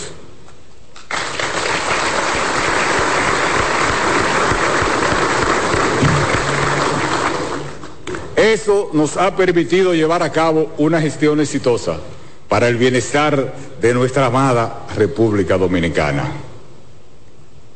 Seguiremos trabajando unidos, impulsando leyes orientadas a lograr las grandes transformaciones que requiere nuestra sociedad. Somos garantía de la institucionalidad. Esto es democracia.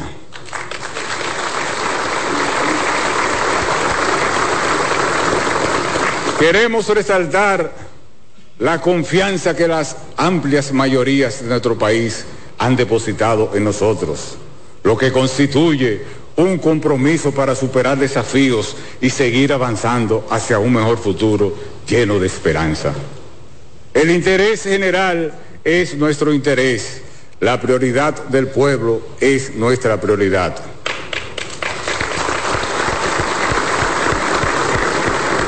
Seguimos avanzando, vamos por el camino correcto. Hoy más que nunca, debemos mantenernos unidos y vigilantes en la defensa de nuestra soberanía y valores patrios. Que ondee en lo más alto nuestra bandera tricolor, que ondee en nuestros corazones y en cada hogar dominicano. Estamos seguros que seguiremos cambiando. Estamos seguros que seguiremos cambiando. Dios bendiga a este pueblo heroico. ¡Viva la República! ¡Viva la República Dominicana! Muchas gracias.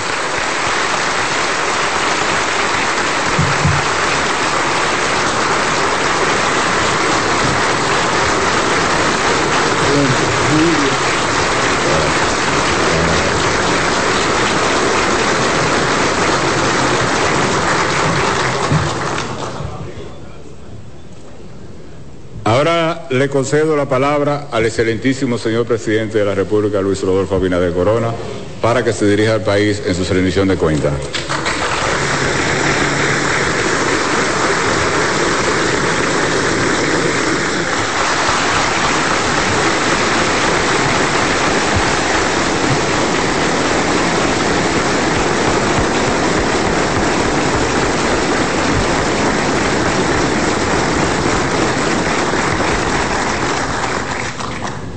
Señor Ricardo de los Santos, presidente del Senado de la República y de esta reunión conjunta. Señora Raquel Peña, vicepresidenta de la República. Señora Raquel Arbaje, primera dama. Honorable magistrado Luis Henry Molina, presidente de la Suprema Corte de Justicia. Honorable señor Alfredo Pacheco, presidente de la Cámara de Diputados y vicepresidente de esta reunión conjunta.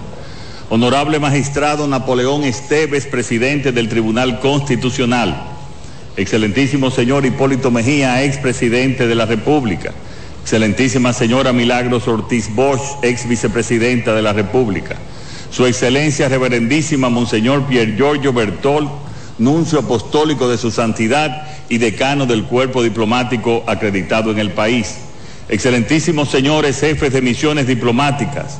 Honorables señores representantes de organismos internacionales acreditados ante el gobierno dominicano y el decano del cuerpo consular, honorables legisladores y legisladoras integrantes de esta reunión conjunta, honorable magistrado Ignacio Pascual, presidente del Tribunal Superior Electoral, honorable señor Janel Andrés Ramírez Sánchez, presidente de la Cámara de Cuentas, honorable señor Pablo Ulloa, defensor del pueblo, distinguida señora Judy Moscoso de los Santos, y distinguida señora Digna Reynosa de Pacheco, a todos mis familiares presentes, señores ministros y demás funcionarios, honorable señora Carolina Mejía, alcaldesa del Distrito Nacional, autoridades civiles y militares, invitados especiales, distinguidos miembros de la prensa, señoras y señores, querido pueblo dominicano.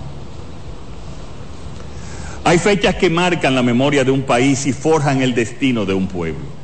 Y un día como hoy, hace 180 años, fue uno de esos momentos. Aquel día estaba lleno de incógnitas. Un pueblo que había luchado por sus derechos y libertades salía de una dura noche de silencio, impuesto y de temores constantes a la represión. Ese 27 de febrero comenzaba, con dudas y sin saberlo, el nacimiento de nuestra gran nación.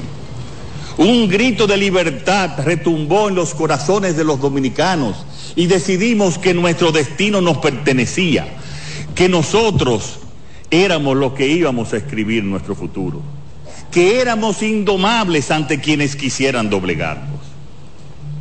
Hoy los tiempos son otros, el mundo es otro, pero el espíritu de ese momento debe ser el mismo. En este aniversario de la independencia debemos recordar esa gesta gloriosa, sí, pero la tradición no es la adoración de las cenizas, sino la preservación del fuego. Y pienso que el mejor homenaje a nuestro pasado es seguir construyendo un mejor futuro.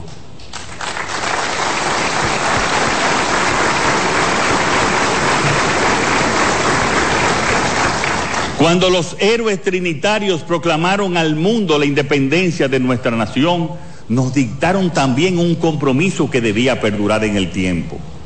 Mantener la llama encendida de su obra y perfeccionarla. Ese es nuestro deber. El mío, lo dije aquí por primera vez como presidente en agosto del 2020, era y es dejar un país mejor que el que encontré.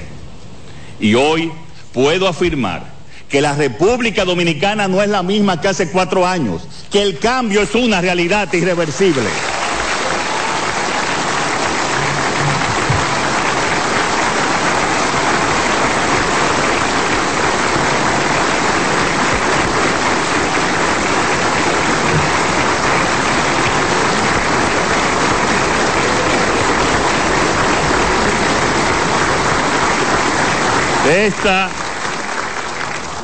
Esta es la última rendición de cuentas de este periodo presidencial y corresponde informarles de las ejecutorias realizadas hasta el año 2023. Pero hoy la pregunta clave es, ¿ha contribuido el gobierno a que la situación de la República Dominicana sea ahora mejor que la del año 2020? Debemos tomar en perspectiva cómo estábamos, analizar el camino recorrido y recordar cómo salimos de la pandemia que tanto nos afectó o el impacto de la guerra entre Rusia y Ucrania, con lo que también ha afectado a nuestra economía globalizada. Y a pesar de ello, hemos avanzado. Hoy estamos mejor que hace 4 años y tenemos una gran proyección hacia el futuro.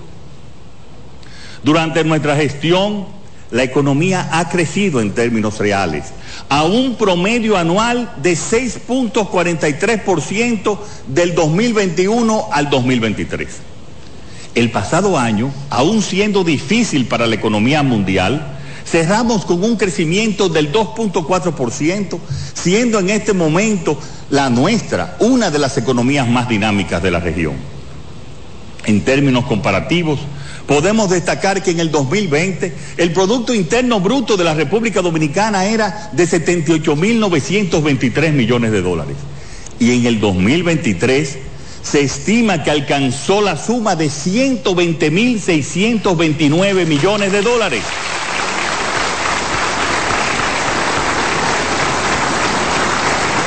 Y que hemos pasado de una renta per cápita de $8.583 en 2019 a 11.156 en el 2023.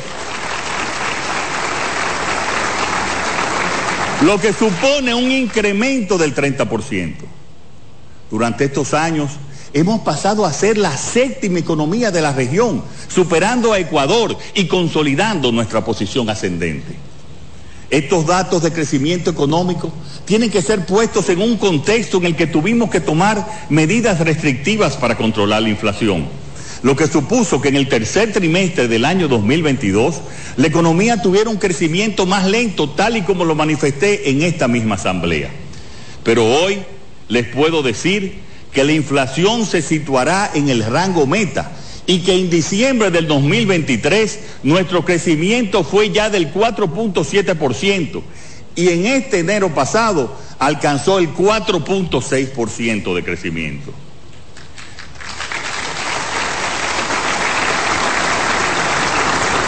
Consecuentemente, la previsión de crecimiento para el 2024 se sitúa entre el 4.5 y 5.2%, muy cerca del crecimiento potencial de la República Dominicana.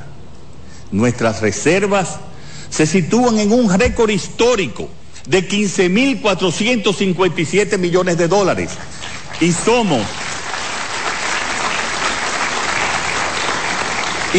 un país que inspira confianza, como lo demuestran los 4.381 millones de dólares de inversión extranjera directa del pasado año 2023, rompiendo el récord que ya habíamos alcanzado en el año 2022.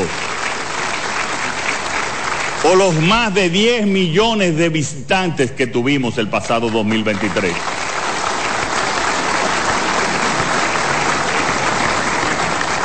Hemos subido los salarios mínimos en más de un 40%, el mayor aumento de la historia, y hemos ampliado como nunca la cobertura de los servicios públicos, con un seguro nacional de salud para todos y para todas, una educación básica fortaleciéndose y una educación técnica y universitaria que está viviendo una expansión sin precedentes. Estos datos oficiales se pueden constatar en cualquier organismo gubernamental. Pero, ¿y si miramos lo que dicen los organismos internacionales sobre nosotros para tener una visión más amplia y, si se quiere, más objetiva? Según el Foro Económico de Davos, desde nuestra llegada al gobierno hemos mejorado. Hemos mejorado en un 24% el índice de control de la corrupción, un 15.4% nuestra apertura al comercio, otro 15% la legitimidad del Estado, un 9% la independencia de la justicia. Hemos mejorado en un 8% en independencia y profesionalidad de la policía, según los organismos internacionales. Según el último índice de Chapultepec, somos el primer país del continente por primera vez en libertad de expresión y libertad de prensa.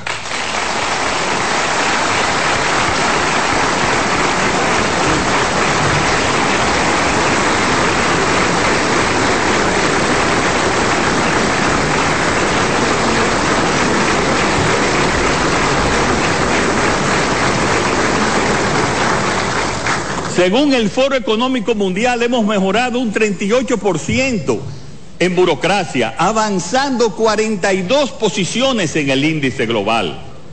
Según la OCDE, somos el país de América Latina y el Caribe con mayores avances socioeconómicos.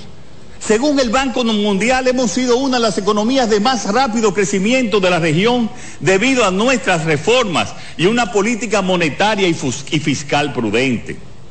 Según el Fondo Monetario Internacional, República Dominicana ha realizado notables progresos en términos de convergencia de ingresos y el país tiene el potencial para convertirse en una economía avanzada. Según la Organización Mundial de Turismo, el desarrollo espectacular del turismo dominicano tras la pandemia es consecuencia de la visión, la estrategia y la acción del gobierno. Somos un ejemplo de éxito. Un ejemplo de éxito que reconocen en el mundo y que acreditan indicadores como estos.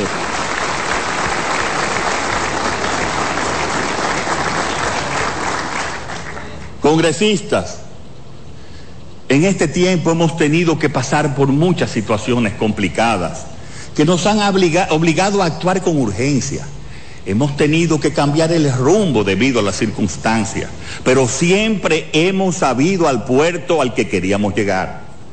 Cuando asumí el gobierno, estaba consciente del estado de ánimo de una ciudadanía que desconfiaba de sus gobernantes, que estaba abrumada y avergonzada por la corrupción y hastiada de un gobierno que aplicaba siempre las mismas recetas a problemas endémicos.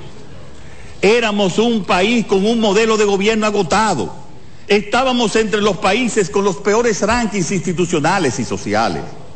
Hoy les puedo asegurar que este país avanza con un gobierno lleno de energía y dispuesto a dar todas las batallas para mejorar la vida de la gente.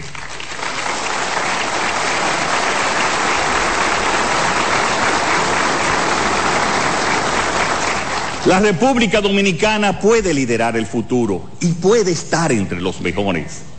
Las excelentes cifras macroeconómicas confirman el camino correcto recorrido por el gobierno. Los objetivos que siempre nos hemos marcado son el desarrollo, pero llevándolo a donde vive la gente, para disminuir la pobreza, para generar empleos, para ampliar nuestra economía y fomentar la iniciativa privada, para generar un efecto multiplicador con la inversión pública y un buen manejo transparente de estos fondos públicos. Como muestra de la buena gestión de este gobierno, tenemos los resultados de las principales empresas del Estado: Banreservas, Refidonsa y Punta Catalina. En 2023, Banreservas alcanzó hitos históricos que demuestran su gran fortaleza institucional y financiera, registrando utilidades netas de 24.500 millones de pesos, el mayor monto en toda su historia, que le ha permitido otorgar un importante respaldo a nuestro turismo, a las pequeñas y medianas empresas y a las zonas francas. Refidonsa generó unas utilidades netas en el 2023 de 40.6 millones de dólares, un 58% por encima del presupuesto para el año, que era de 25.6 millones. También ha hecho importantes inversiones de capital, entre ellas el proyecto de ampliación de los tanques de almacenamiento de gas licuado de petróleo, que estará en funcionamiento en este año, y muchas obras sociales, como el Infotep en el municipio de Jaina. También debemos destacar la creación de una unidad que esté estudiando nuevos posibles mapas de extracción de hidrocarburos en el país. La empresa de generación eléctrica Punta Catalina generó en el 2023 5.372 gigawatts, un 4% más que en el 2022, aportando un beneficio al Estado dominicano de 237 millones de dólares. Y ahora quiero que esto se escuche bien. Al cierre del pasado año, la deuda consolidada del sector público fue de 59.1% del Producto Interno Bruto. Cuando asumimos el gobierno en agosto del 2020, este indicador era del 61%. Es decir, la deuda en términos porcentuales del PIB se ha reducido en un 2%. En un contexto internacional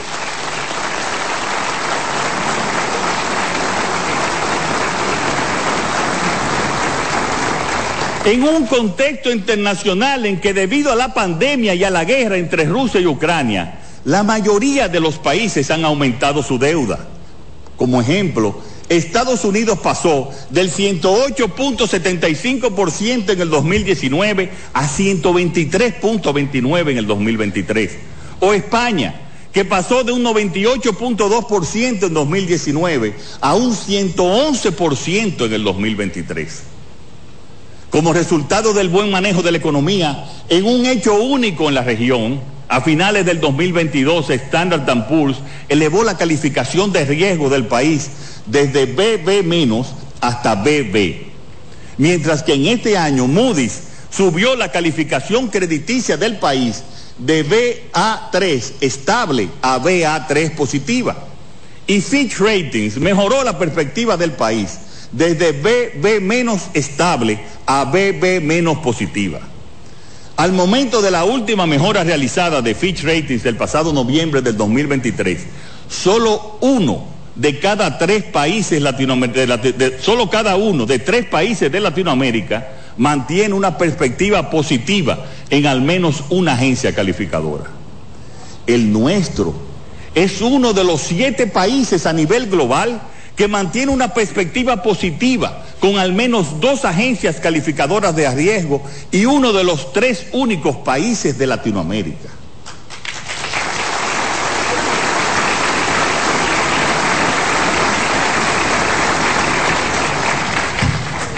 Un factor que es importante destacar es que en diciembre de 2023, la República Dominicana logró un mínimo histórico en su indicador de riesgo país de 242 puntos porcentuales. Este hito muestra la confianza de los inversionistas internacionales en un contexto en el que otros países de la región han sufrido una disminución en su calificación. Y es esa disciplina fiscal y las acertadas políticas presupuestarias, la política monetaria, las que permitieron que el gobierno dominicano cerrara 2023 con un déficit equivalente al 3% del Producto Interno Bruto, menor al estimado. Esto tiene especial significación al ser en un año preelectoral. Quiero destacar que no obstante haber celebrado las primeras elecciones de este año, el déficit actual acumulado es de apenas un 0.3% en estos primeros meses, y nos comprometemos al que al finalizar el año estará de acuerdo a lo proyectado.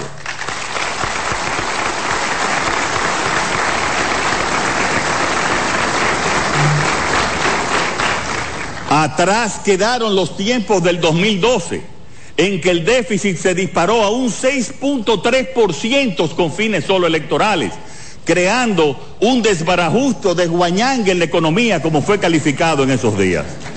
En esta administración no va a haber hoyos fiscales.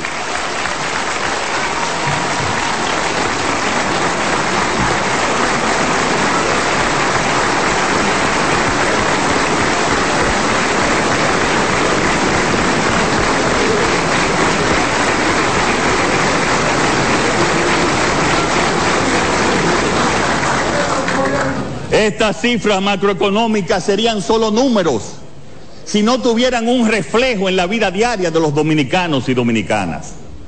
Siempre hemos tenido claro que el rigor y el manejo eficiente de las cuentas públicas tenía que venir acompañado de un esfuerzo para ayudar a proteger el presupuesto familiar. Así, hemos destinado más de 147 mil millones de pesos para proteger los sectores económicos más expuestos. Adquirir los productos de alimentación diaria por familia tiene un costo mensual en República Dominicana menor que en el resto de los países de la región. Es de $210 en nuestro país, frente a los 250 de El Salvador, los 290 de Panamá, los 478 de Guatemala o los 569 de Costa Rica. Estos datos, según el Consejo Centroamericano de Protección al Consumidor. Mediante el programa Supérate, hemos asistido a más personas y con montos superiores, fortaleciendo y ampliando los subsidios sociales y alcanzando a 1.550.000 familias. 1.511.000 familias están recibiendo el subsidio Aliméntate con un monto de 1.650 pesos mensuales. A 1.323.111 hogares se le está entregando el Bonogás Hogar, cuyo subsidio para la compra del gas licuado del petróleo lo subimos de 228 a 470 pesos mensuales. El bono luz, destinado al pago del servicio de la energía eléctrica, llega a 536.117 familias de escasos recursos económicos, con montos entre 597 y 617 pesos mensuales. Los bonos Aprende y Avanza, previsto para las familias con integrantes en edad escolar que cursan los niveles básico y secundario respectivamente, se están entregando a 201.779 hogares, a beneficio de 73.872 estudiantes para Aprender y 122.956 para Avanza. Más de 1.111.000 estudiantes se beneficiaron con el bono a 1.000, que consiste en 1.000 pesos en ayuda para la compra de útiles y libros escolares al inicio del año. En octubre del año pasado fue activado el bono fronterizo para ir en auxilio de los pequeños comerciantes de la frontera, como parte de las medidas para hacer frente al impacto generado por el cierre temporal del comercio con Haití.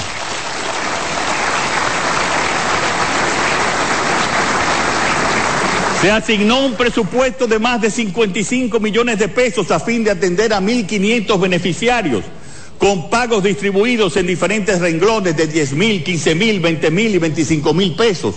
Y se beneficiaron los comerciantes de Dajabón, Loma de Cabrera, Restauración, así como el municipio de Bánica en Elías Piña. Nos hemos caracterizado por ser un gobierno sensible y siempre atento a las necesidades de la gente. Donde se presenta un problema, allí siempre hemos ido en auxilio. Todas estas acciones han contribuido que la incidencia de la pobreza monetaria sea hoy la menor a la registrada antes de la crisis sanitaria, a diferencia de la mayor parte de los países del mundo en que ha aumentado. Escuchen bien esta cifra. La pobreza monetaria a nivel nacional ha disminuido del 25.8% en 2019 al 23% en 2023 indicando una mejora en las condiciones económicas generales de la población. Aún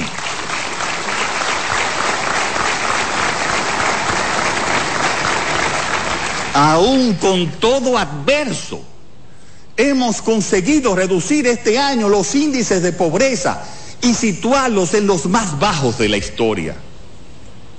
La reducción ha beneficiado especialmente a segmentos poblacionales históricamente más vulnerables, como las mujeres o aquellos que viven en las zonas rurales.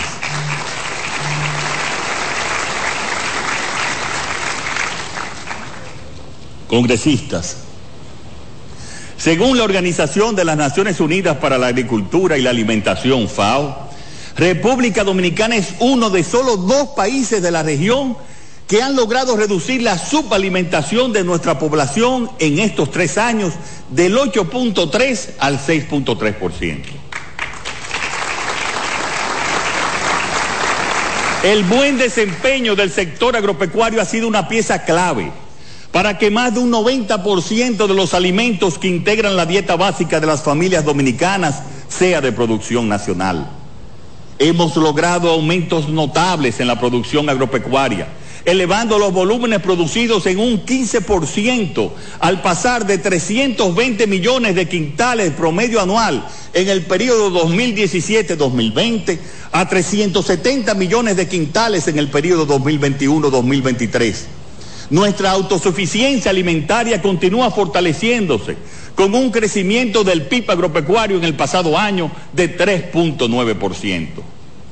En el arroz se han tenido cosechas récord de 14.700.000 quintales en el periodo 2021 y 2022, y en la cosecha de este año se espera una excelente producción, fruto de un mayor uso de semillas mejoradas a causa de los subsidios otorgados por el gobierno para su adopción. A partir del 2020, se incrementó la producción de plátanos y musáceas en un 17.7%, en vegetales de invernaderos en un 19.7%, en raíces y en tubérculos, incluyendo yuca y papa, el incremento ha sido de 27.7%, en frutales con un aumento de 27.2%. La producción de pollos ha aumentado en 30%, pasando de 16 millones de unidades mensuales en el 2019 a 21 millones de unidades mensuales en la actualidad.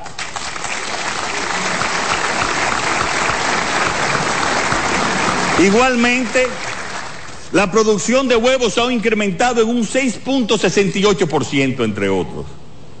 El financiamiento ha sido una de las piezas claves de la política agrícola que hemos ejecutado, con la visión de que este sector productivo requiere de crédito agrícola en condiciones especiales, debido al alto riesgo que enfrenta la inversión agropecuaria como resultado cada vez más de los eventos climáticos adversos que son cada día más intensos. Por ello, en lo que llevamos de gobierno, se le ha transferido al Banco Agrícola un monto que supera los 20.000 millones de pesos de recursos frescos provenientes del presupuesto nacional para aplicar a los diversos programas que ejecuta esta institución en apoyo a la producción agropecuaria. Escuchen bien, este monto es casi 70% más que los 12.000 millones de pesos asignados al Banco Agrícola en los 4 periodos de gobiernos anteriores.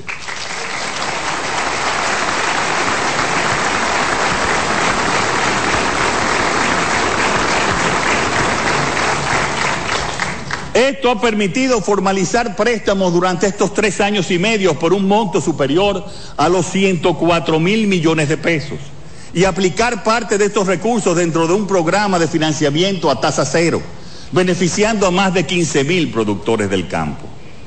Por su parte, INESPRE adquirió directamente de los pequeños y medianos productores en el 2023 705 millones de pesos en rubros como habichuela, plátano, banano, mango, huevos, pollos congelados y piernas de cerdos, entre otros. También se realizaron 4.100 mercados de productores y más de 4.000 bodegas móviles, y a la fecha se han vendido más de 1.635.000 combos, beneficiando a igual número de familias a un precio especial.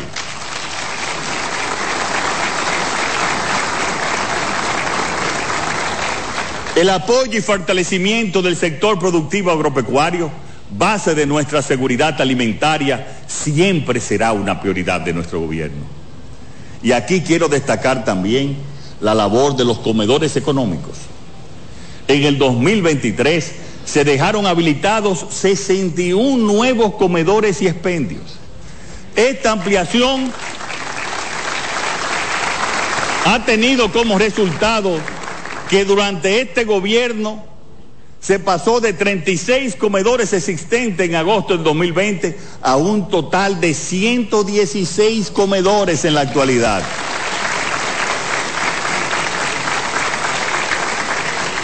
Y la producción fue de 45 millones de raciones cocidas, beneficiando alrededor de 2 millones de dominicanos que lo necesitaban, constituyendo esto un hito en la historia de los comedores económicos.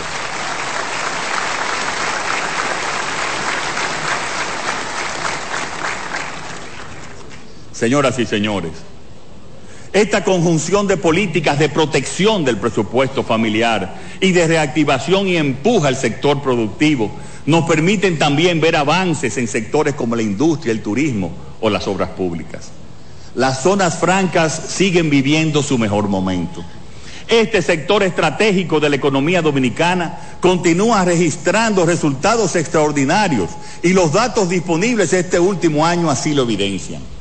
Al cierre del 2023, las zonas francas alcanzaron más de 197,000 empleos directos, siendo este su nivel más alto registrado y representando un incremento del 3% en comparación con el año 2022 y un 12.3% más alto que en el 2019. Además,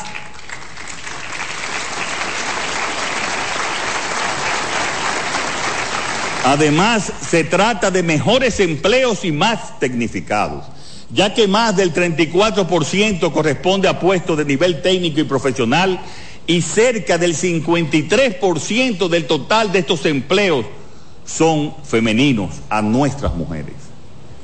Así,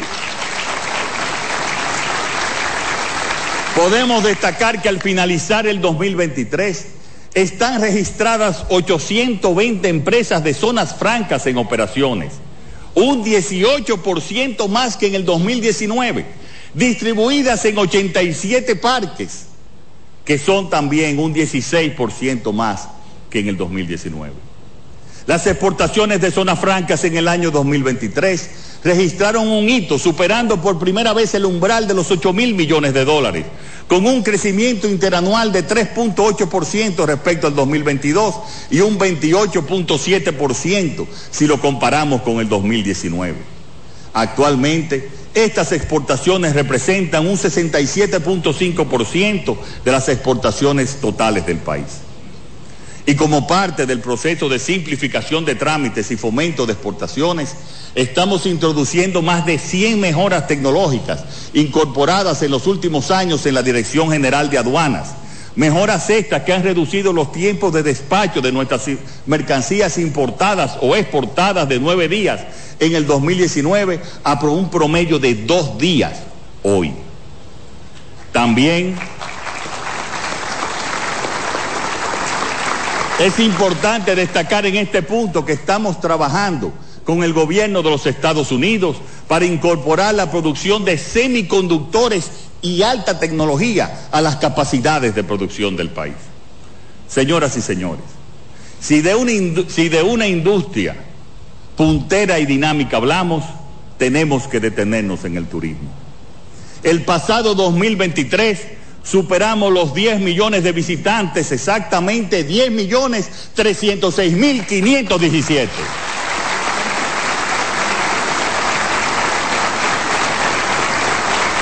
Otra meta que ya es un logro. En el 2021, la Organización Mundial de Turismo nos reconoció como el país número 1 en recuperación de turismo en el mundo.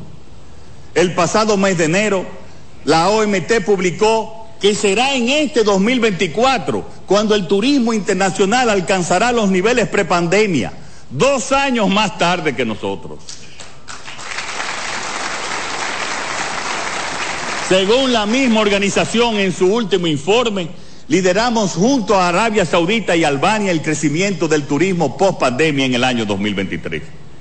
En la actualidad tenemos en construcción para los próximos 3 años 19 nuevos proyectos de inversión hotelera para un total de 9.135 habitaciones con una inversión estimada de 2.936 millones de dólares. Todo esto ha sido acompañado de una estrategia de inversión pública en las principales zonas turísticas, en los nuevos polos y en todo el país. Hemos intervenido 89 proyectos en 18 provincias con un valor de 8.400 millones y en la actualidad tenemos 4.640 millones en ejecución para un total de 39 proyectos en 11 provincias, siendo las principales Samaná, Puerto Plata y La Altagracia. Algunos ejemplos de estas inversiones son la reconstrucción de la Plaza de los Pescadores, la vía de acceso a Playa Astillero, el acceso a Playa Cozón y el Malecón en Samaná, o la primera etapa de la recuperación de Playa Sosúa en Puerto Plata y varios malecones como los de Cabrera y Santo Domingo Este. También estamos reconstruyendo el Parque Submarino La Caleta, construyendo el acceso al Salto de Aguas Blancas en Constanza y el entorno del balneario de Boca de Cachón en la provincia de Independencia. Señoras y señores, desde todos los capaces de generar nuevas riquezas al país, así hemos actuado en Miches, donde se alberga sin duda una de nuestras bellezas naturales más impresionantes, un potencial inmenso de desarrollo.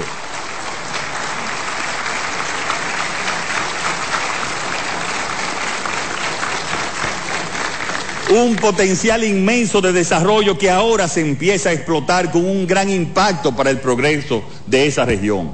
El gobierno se comprometió a construir infraestructura como caminos, acueductos y hospitales, algunos ya